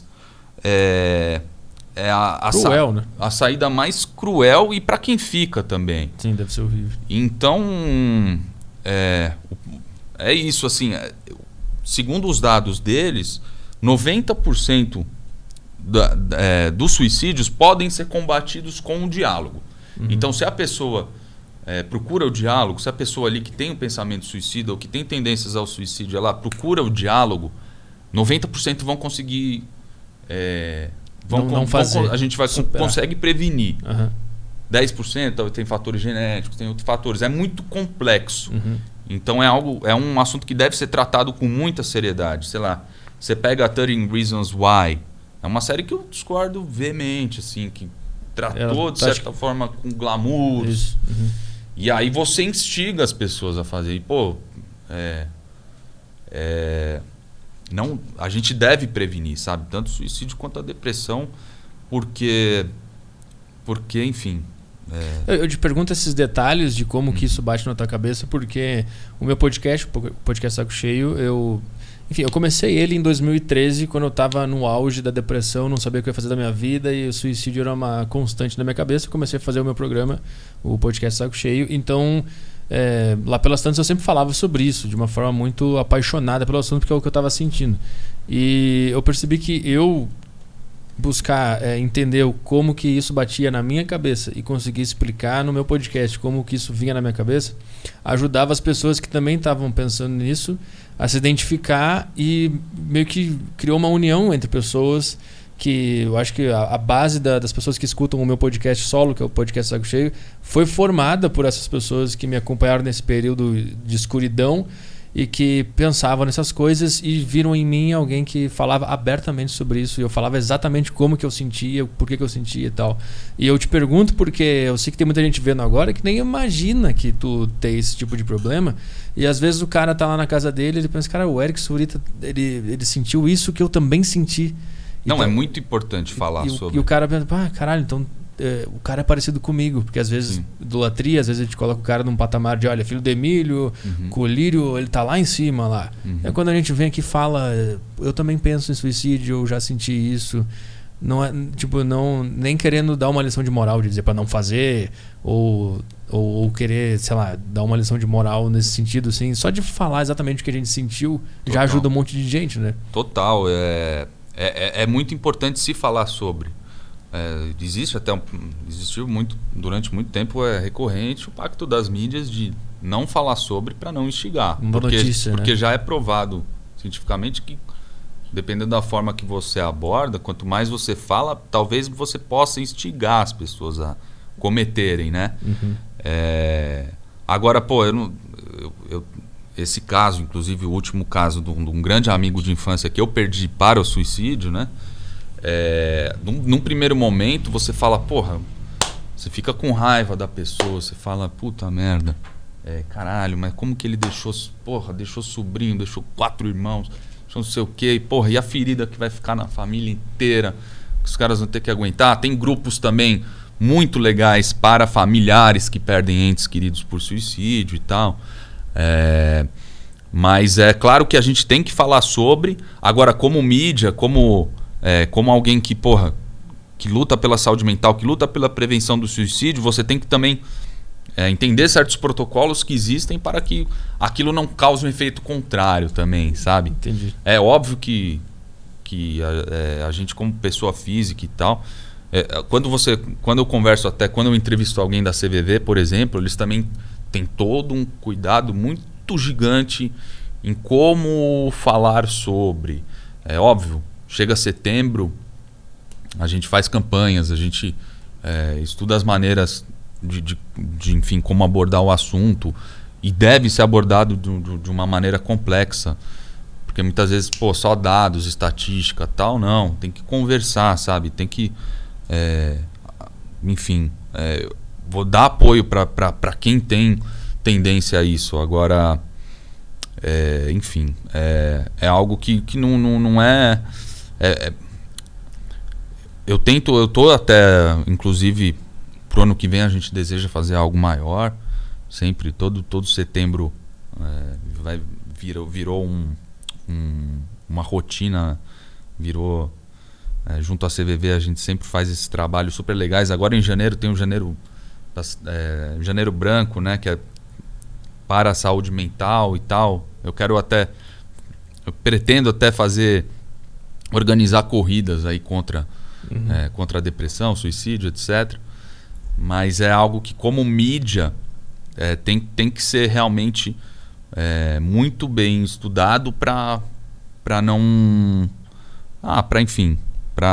Porque às vezes um jovem tá ouvindo e ele entende alguma coisa errada, ou ele acha uma informação e ele acaba interpretando como uma glamorização. Então é nesse sentido que vocês estudam bastante para não passar uma frase que possa ser ambígua e alguém entender de alguma forma diferente, principalmente quando a pessoa é jovem e ainda não está com a mente formada para entender as coisas. É nesse sentido que vocês estudam a forma de se comunicar? Total. A OMS tem protocolo dela. A própria CVV tem a maneira dela de se comunicar, de como deve ser comunicado, para que não haja esse efeito 13 Reasons Why. Entendi. Vamos ver mais um áudio aqui? Vamos. Rodrigo Esquentini mandou um áudio aqui. Fala, Petri. Fala, Eric. Beleza? Eric, deixa eu te perguntar, qual que foi a atuação social das que você já participou, que você mais se honrou de fazer, que você achou que foi a mais, que você participou mais, que foi melhor para o contexto que você estava? Eu perdi um trechinho da pergunta. Ele perguntou... Qual foi a ação que tu mais se orgulha de fazer, basicamente é isso, né? De ter feito. Cara, eu realmente... Esse filhinho que a gente fez na... O Pessoas Precisam de Pessoas, essa última série, putz, foi muito legal, cara. Onde é que tá isso pra ver? Cara, tá no YouTube da Jovem Pan News, Pessoas Precisam de Pessoas. Tem um episódio com o Tico Santa Cruz, sempre com um especialista acompanhando, não lembro agora exatamente o nome da especialista. O segundo episódio era com a Amanda Ramalho, que tem um podcast chamado Esquizofrenóias, que aborda saúde mental em todos os episódios. É muito... muito maneiro o trabalho que ela está fazendo. E foi um trabalho que eu fiz junto com o Ilmarinho, com a CVV, mais um time gigante de publicitários. Muito maneiro. A gente também criou um filtro junto com o TikTok, com o Instagram, para abordar justamente o fato de, enfim, a cada 40 segundos uma pessoa morre no mundo por suicídio e tal. E que a gente deve conversar sobre, etc, que é o que a gente estava falando aqui. Uhum. Mas foi um trampo super legal, cara, que eu realmente tenho orgulho e pretendemos continuar aí por muitos anos. Pessoas precisam de pessoas. Foi o Tico, a Amanda e... O Tico e a Amanda, foram 2 episódios só. O que eles revelaram lá? O que eles falaram especificamente, assim? Qual foi a... trabalho então, deles? No episódio com a Amanda, a gente conversou muito sobre, até junto à especialista, que é a Bárbara Vargas, a gente conversou muito sobre a pandemia, né? Como que afetou psicologicamente? Como que está afetando, até que ponto a criançada também, os jovens, como que isso vai afetar a cabeça dos jovens, como fazer um trabalho de prevenção daqui para frente, porque, pô, eu não sei, esse isolamento pegou geral, né? A gente conversou já disso hoje. Sim. Mas a gente focou muito nisso. Claro, com o Tico eu falei muito, a gente conversou muito sobre as redes sociais, de que forma usá-las de maneira saudável também. Existe alguma conclusão sobre as redes sociais especificamente? Então, o Tico ele é muito maneiro, né? E ele falou uma frase bem interessante. Ele diz que o nosso cérebro, de como que é a maneira que o nosso cérebro se comporta nas redes sociais, que é mais ou menos a maneira do rato de laboratório receber a recompensa. Uhum. É a gente com a endorfina, né? É com a endorfina, se eu não me engano, não é? Dopamina? Dopamina. Não é? Dopamina. A gente com a dopamina, a gente tem mais ou menos o mesmo efeito com o like, por exemplo, da rede social. Uhum. Mas a gente filosofou bastante, até bem parecido com o que a gente conversou ao longo do podcast, em relação a da mesma maneira que dá pra gente usar as redes sociais de uma maneira saudável, dá pra gente usar de uma maneira comparativa o tempo inteiro. Então acho que foi mais ou menos por esse caminho, assim, checando os gatilhos e tal. E aí a gente soltou esses 2 episódios, mais ou menos, eu acho que são 20 minutos de episódio, cada episódio, com alguns VTs no meio. O Márcio Atala entra num dos VTs falando sobre a importância do esporte na prevenção do suicídio, para a cognição, para a saúde mental. Acho que a gente descolou a mente do corpo em algum momento da história e a gente achou que não ia dar nada. A gente pensou, eu só vou exercitar meu cérebro, vou ler, vou ser inteligente. E a gente meio que negligenciou. Inclusive eu lembro que há não muito tempo tinha um pouco de tipo assim, rolava uma zoeira com quem se preocupava com o corpo. Quem ia pra academia, quem fazia as coisas, tinha uma certa... aquele cara ali é burro, ele tá indo trabalhar no corpo dele. E eu acho que ao longo da evolução humana a gente descolou e ficou gente só preocupada com a mente e algumas só com o corpo.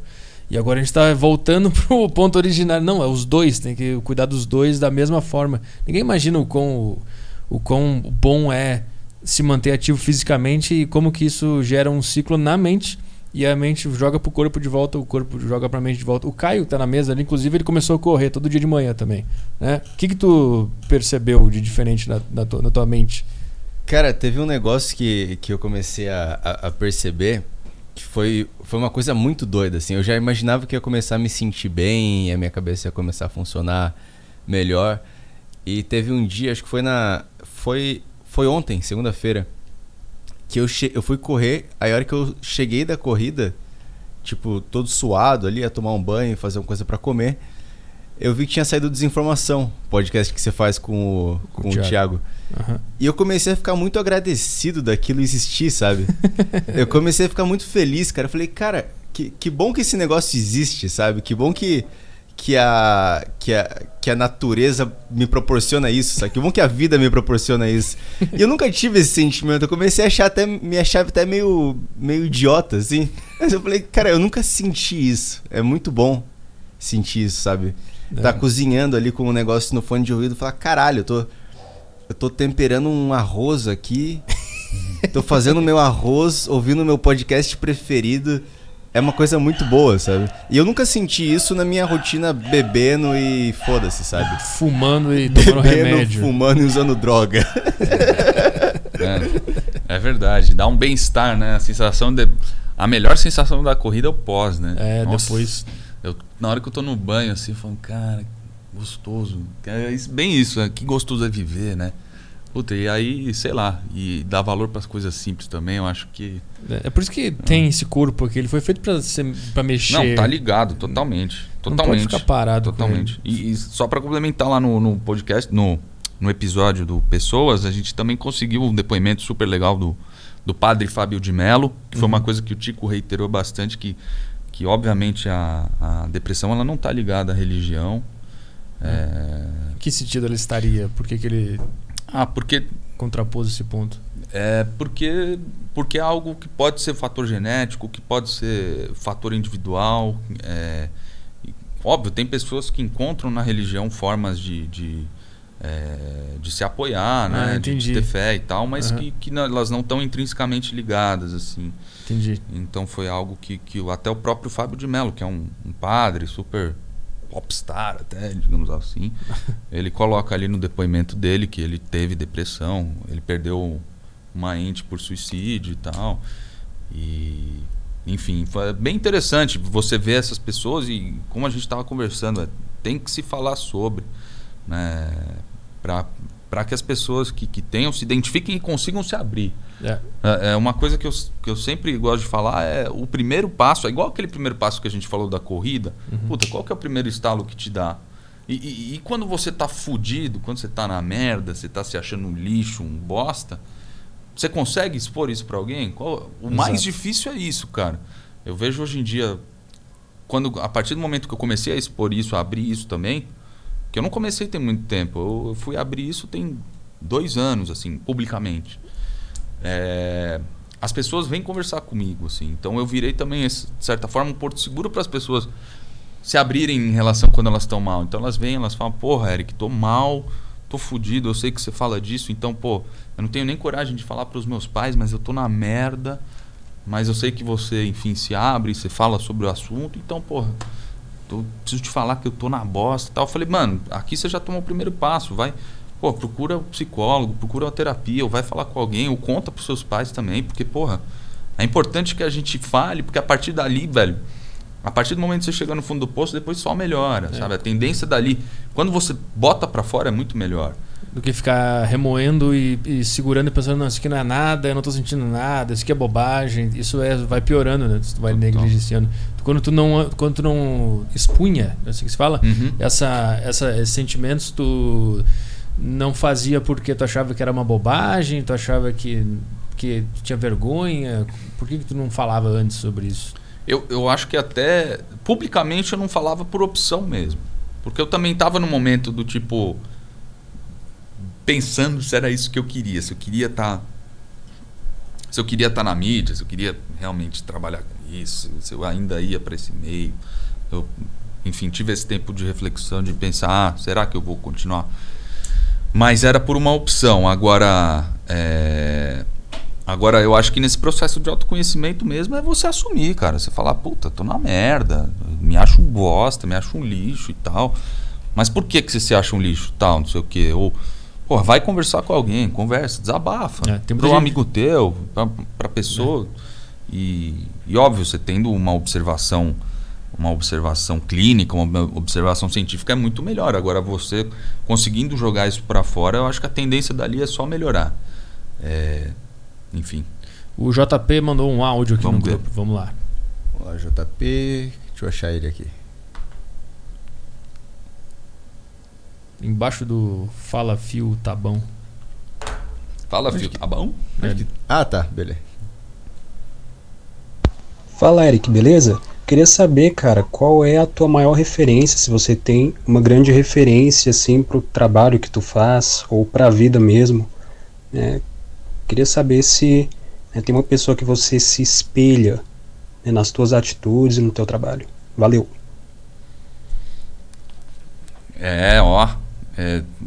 Tem algumas, assim, né? Eu sou, dentro desse meio da comunicação... Tem alguns caras que eu boto num pedestal aí. Tem o próprio Emílio, meu pai. O Galvão. Acho o Galvão foda. Tem gente que odeia. Eu também acho. Eu acho ele foda pra caralho. Foda. Não tem como negar que é o maior narrador da história do país. Muito foda. E se o cara chegou lá é porque ele tem alguma coisa, né? Ele não é... Puta, eu acho ele um gênio da comunicação, cara. Eu gosto do Faustão também. Não gosto do Faustão? Eu gosto, mas não tanto. Eu gosto mais do... O Faustão me lembra muito aquele domingo, fim de tarde, dá uma irritada. Agora eu tenho outros caras. Eu acho o Jô Soares foda, o Mano Brown foda, Seu Jorge acho foda. Tem alguns artistas brasileiros, assim, coloquei alguns comunicadores, artistas brasileiros que eu acho foda, eu coloco esses 5 aí num pedestal. Puta, peraí, tem aqui um cara, o João Torres mandou um áudio também aqui. É o último aí. Vamos ver. Fala, Petri, fala, Eric. Eric, tu teve todos esses momentos aí muito diversos na sua carreira, desde Chiquititas, TV Globinho, Jovem Pan. Eu queria saber como que experimentar tudo isso aí te ajudou a entender quem você é hoje, tanto artisticamente quanto profissionalmente. É isso aí, abraço. Valeu. Cara, puta, até hoje eu tô entendendo, assim. Até hoje. Tem muitas vezes que eu me questiono. Bicho, é engraçado. Não sei se acontece isso com você, Petri. Mas até hoje eu me questiono. Pra assim, caralho, todo dia. Todos os dias. Todo dia eu me pergunto, será que eu tô fazendo a coisa certa? Será que é por aqui mesmo? Tal, não sei o quê. Óbvio, quando a gente, executa, faz o podcast, entrega um negócio legal, vê o carinho da galera, assim, você fica... Você se sente motivado e vivo pra continuar fazendo e tal. São algumas pistas que tu vai tendo na vida que é isso aí mesmo, né? Total. Quando você tá executando, igual agora no momento, eu tô sem... Por exemplo, o stand-up não tá mais rolando, não tô no rádio, então isso me dá um buraco, bicho. Que você fala, puta que pariu, tá faltando alguma coisa na minha vida. Aí eu vou pro estúdio e falo, Era isso. Uhum. Mas, claro, a gente sempre vai se questionar. Eu acho que cada momento... Puta, TV Globinho foi uma baita experiência maneira. Trabalhei com muita gente que eu mantenho contato até hoje. O SBT, o que eu conheci de gente maneira também. Eu acho que é isso. Eu esqueci o nome, JP, né? O JP foi antes. Esse é o João Torres. João Torres. Então, João, eu acho que no fim é isso. As pessoas que você conhece, as experiências que te agregam... E te fortalecem. E claro, o carinho do público também é uma das coisas maneiras, assim. Mas eu acho que não devemos se apegar tanto também, esse carinho e tal. Acho que o público ele dá, mas também ele, quando ele quer, ele te bota pra baixo pra caralho. Bota, te fode, foda-se também. Tu chegou a estudar teatro, arte cênica? Estudei. Eu estudei aqui no Globo em São Paulo. Curso de formação? Curso de formação. Eu fiz 2 peças profissionais. As 2 no Teatro Santo Agostinho aqui em São Paulo, com direção do Lucas Papi, que é um moleque maneiro também e tal. Teve uma que chamava Os Donos do Mundo e a outra que chamava Forever. Foram 2 peças adolescentes assim e tal, mas foram experiências muito boas também. Eu teatro acho que... é do caralho. Puta, um tesão. Estudar teatro é muito bom. Não é nem pela... Eu procurei, mas nem pela arte em si. Eu também. Mas pelo que tu conhece de ti mesmo lá, nos exercícios, na dinâmica de grupo, tu te coloca numa posição de fragilidade, de erro muito foda no curso de teatro. Eu sempre falo pra todo mundo no meu podcast. Improviso, né? Improviso, e tu aprende a lidar com a vergonha também. É muito bom o teatro. Tu fez quantos anos é o curso de formação? Mas eu fiz 4 anos. É aquele que é foda, aquele que tem prova, que tem que passar. Grande, aquele grande. É foda pra caralho. E até estudei também um tempo com a Globo, quando eu fui pra TV Globinho. Antes eu fui... Eles tinham na época a oficina de atores da Globo. E aí eles levavam uma galera lá pro Rio. Inclusive pagavam a gente pra estudar, um baita luxo. E a gente tinha aula de voz, aula de palhaço, clown. Aula de clown. Eu fiz clown esse ano. Animal. Eu quero voltar a fazer assim, algo que... o teatro, o palco me ensinou muito a impostar minha voz, exatamente a perder vergonha, a capacidade de improviso. É algo que eu acho que todo mundo deveria fazer, até depois quando eu fui para reuniões comerciais, quando você vai fazer uma apresentação, é algo que te agrega pra cacete, porque você aprende a mexer com o drama da pessoa, usar o tempo certo, manipular também, né? Enfim... Eu vejo que depois que tipo assim, tem um exercício muito que tu não sabe o que fazer, tu vai lá na frente da turma, faz e erra pra caralho, passa vergonha e todo mundo ri. E tu aprende a aceitar um pouco esse lado de passar vergonha e errar. E pra mim me ajudou a fazer stand-up, né? Porque antes eu era todo travado, tímido, não conseguia entrar no palco, era horrível. Aí eu procurei teatro e por causa disso eu comecei a ter mais... Eu aceitei mais a possibilidade de errar, porque eu vi que errar não é tão grave assim, não é? A gente tem medo de errar o tempo inteiro, né? Como se fosse acontecer alguma coisa, é muito louco isso. E errar, a gente acerta quantas vezes? 1 em cada 10, o erro é normal. Aprender a lidar com o erro. O nervosismo também perante ao público, né? É uma coisa que eu senti muito. Quando eu morei fora eu estudei um tempo também, e a gente tinha apresentações e tal, mais voltado para esse negócio comercial e tal.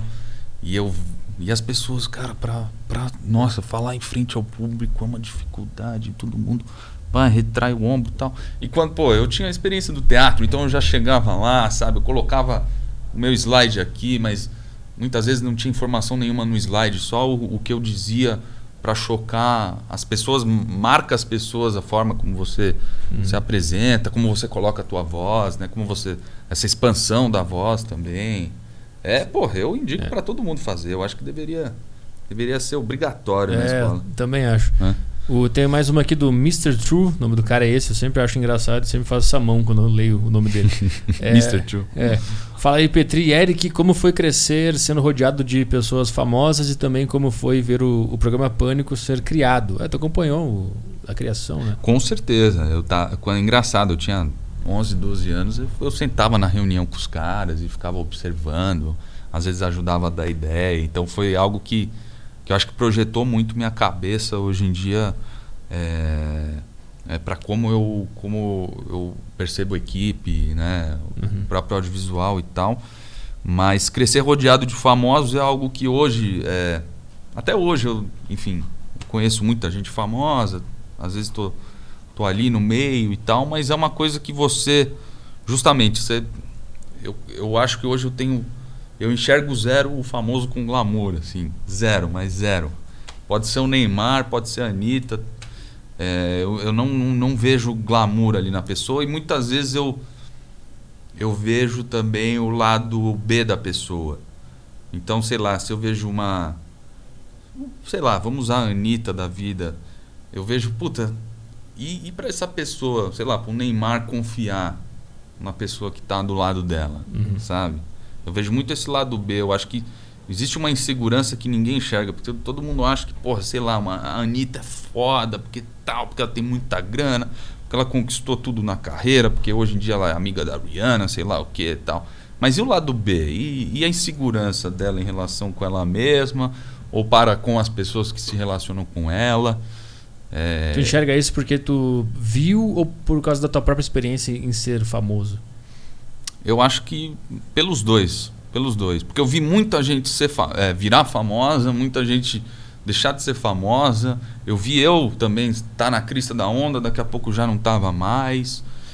Eu fui acompanhando muita história. O meu pai também tem muita história com as pessoas que passaram pelo Pânico, que fizeram muito sucesso. Hoje já não... Sabe, já estão em outro patamar da carreira e tal. Então, tu enxerga essas dores aí? Enxergo. Eu não enxergo esse glamour todo. Pelo contrário, assim, muitas vezes eu até tenho... Não sei se tenho tem uma, como é que eu posso dizer, uma reação, uma reação meio, eu tenho dificuldade de me envolver demais também com quem está vivendo muito a fama, assim. Eu acho que essa pessoa, a pessoa ali, muitas vezes ela vira ou muito narcisista ou ela é justamente tudo que a gente conversou ao longo do podcast. Ela não tá com o pé muito firme no chão. Isso eu acho preocupante da fama, assim, é algo que e também traz muita coisa ruim, assim, apesar de trazer muita coisa boa, apesar de muitas vezes trazer dinheiro, trazer poder, certos poderes, né? Eu acho que acarreta também um lado ruim de gente invejosa, de coisas que as pessoas não percebem de primeira instância, mas que eu sei que daqui a alguns anos vai bater. Bate. E a pessoa vai sofrer alguma coisa depois, né? Total. Caio, tem alguma coisa no super chato aí? Não, super chato não tem nada hoje. Graças a Deus. Mas tem alguma pergunta, alguma coisa? Tem um cara aqui pedindo pra falar da época do NR, do acampamento. Porra, quem que é? Será que é meu conhecido? Eu NR, adorava. É o que é NR? O NR é um acampamento aqui em Sapucaí, Mirim, São Paulo com Minas Gerais ali. É um acampamento que eu participei, que eu estive muitas vezes com o Quito. Um abraço pro Quito, que é o herdeiro, dono do NR, Quito Vivolo, gente fina pra caralho. E fui várias vezes pra lá como acampante. É meio um acampamento pra molecada, assim, de temporadas, meio de ano, fim de ano. Eu ia nessas temporadas e conhecia uma galera. O que faz lá? É uma zoeira, uma festa? Não, é um acampamento pra adolescentes. Eu era, sei lá, de 12 a 17 anos. E aí depois... Tranquilo? E aí depois desse período eu virei monitor e tal. Então fazia jogos, esporte. A gente ficava lá, comia, tinha os chalés e tal. É um lugar muito gostoso aqui no interior. E, enfim, você aprende meio a conviver com a molecada, assim. É mais com esse intuito de conviver em grupos, assim, e tal. É meio que uns escoteiros, tipo um negócio assim, só que não tão... Você passa 2 semanas, você tem esses jogos, você tem gincanas, você tem festas. Será que esse cara de lá? O cara falou que ele foi monitor com você lá. Quem que é? O Nick aqui tá Faísca. Pode crer. O Faísca, pô, monitor Faísca. Monitor Faísca, um abraço. Depois fala pra ele me chamar no Instagram lá. Mas o Quito, puta, mantenho amigos de lá, assim, o Chuck e Russo. Os nomes dos caras é muito bom, parece só psicopata. Parece uma série, né? O Chuck, o Russo, o Faísca. É só os caras assim. Tem mais alguma no super chat aí, no chat, tem mais alguma coisa interessante aí? Uma perguntinha que rolou, nada, né? Não, tem uns caras perguntando do tio Rico aqui, eu acho que tem essa... Todo mundo sabe que o tio Rico é o Eric Surita, né? Puta que pariu, vocês não podem falar isso aqui, o Daniel Zuckerman vai me matar, pô. Não, beleza. Tá revelado. Forçando a barra aqui. De resto é só uns caras que eu tô banindo aqui porque estão enchendo o saco aqui. Boa. Aqui a gente bota. Aqui é a lei marcial. Aqui a ditadura. Aqui sabe tá que não certo. Dá, né? A galera, tá deixar a galera livre dá problema. É isso tá aí certo. Então, cara. Obrigado por vir aí. Puta papo sobre. Porra, obrigado vocês. Existencialistas. Não é? Eu não sei. Eu não sou um cara de dar entrevistas. Raramente eu aceito, mas eu falei o Petri, parceiro do Meirelles, nosso parceiro. Vamos ver. Vamos ver o que rolou depois, né? Pelo amor de Deus, não vai cortar os trechos e mandar aí pra polemizar, né? Pelo amor de Deus. Acho que não tem nada. O cara não aguenta mais trecho polemizando na internet. Só polêmica, pô. É o tempo inteiro. Tem um trabalho legal que repercute. Polêmica repercute pra cacete. Falamos pra caralho sobre problema aqui mental, sobre como superar as coisas. Esse tipo de coisa não bomba. Não. O corte que vai bombar é... Eric é bissexual ou não? Esse corte vai bombar. Puta, aquele final de semana, aquele vídeo que você apareceu lá, bicho. Imagina o que veio de família, gente que não... ex-namorada, não sei quem, amigos, amigas, todo mundo, não, porque tal, que isso, é sério, não sei o que. Eu falei, meu Deus do céu. Chato do caralho. Pra que eu fui falar? Pra quê? Então tá. Valeu, mestre. Isso aí. Valeu. Obrigado por vir. Você, irmão. E é isso aí. Quinta-feira estamos de volta com A Deriva e sexta também. Sexta tem um convidado bem legal aí. Acho que eu vou dizer, o Letodai vem aí na sexta e na quinta vem o Luca Mendes. É isso aí, então tá. Valeu, até lá. Tchau, tchau.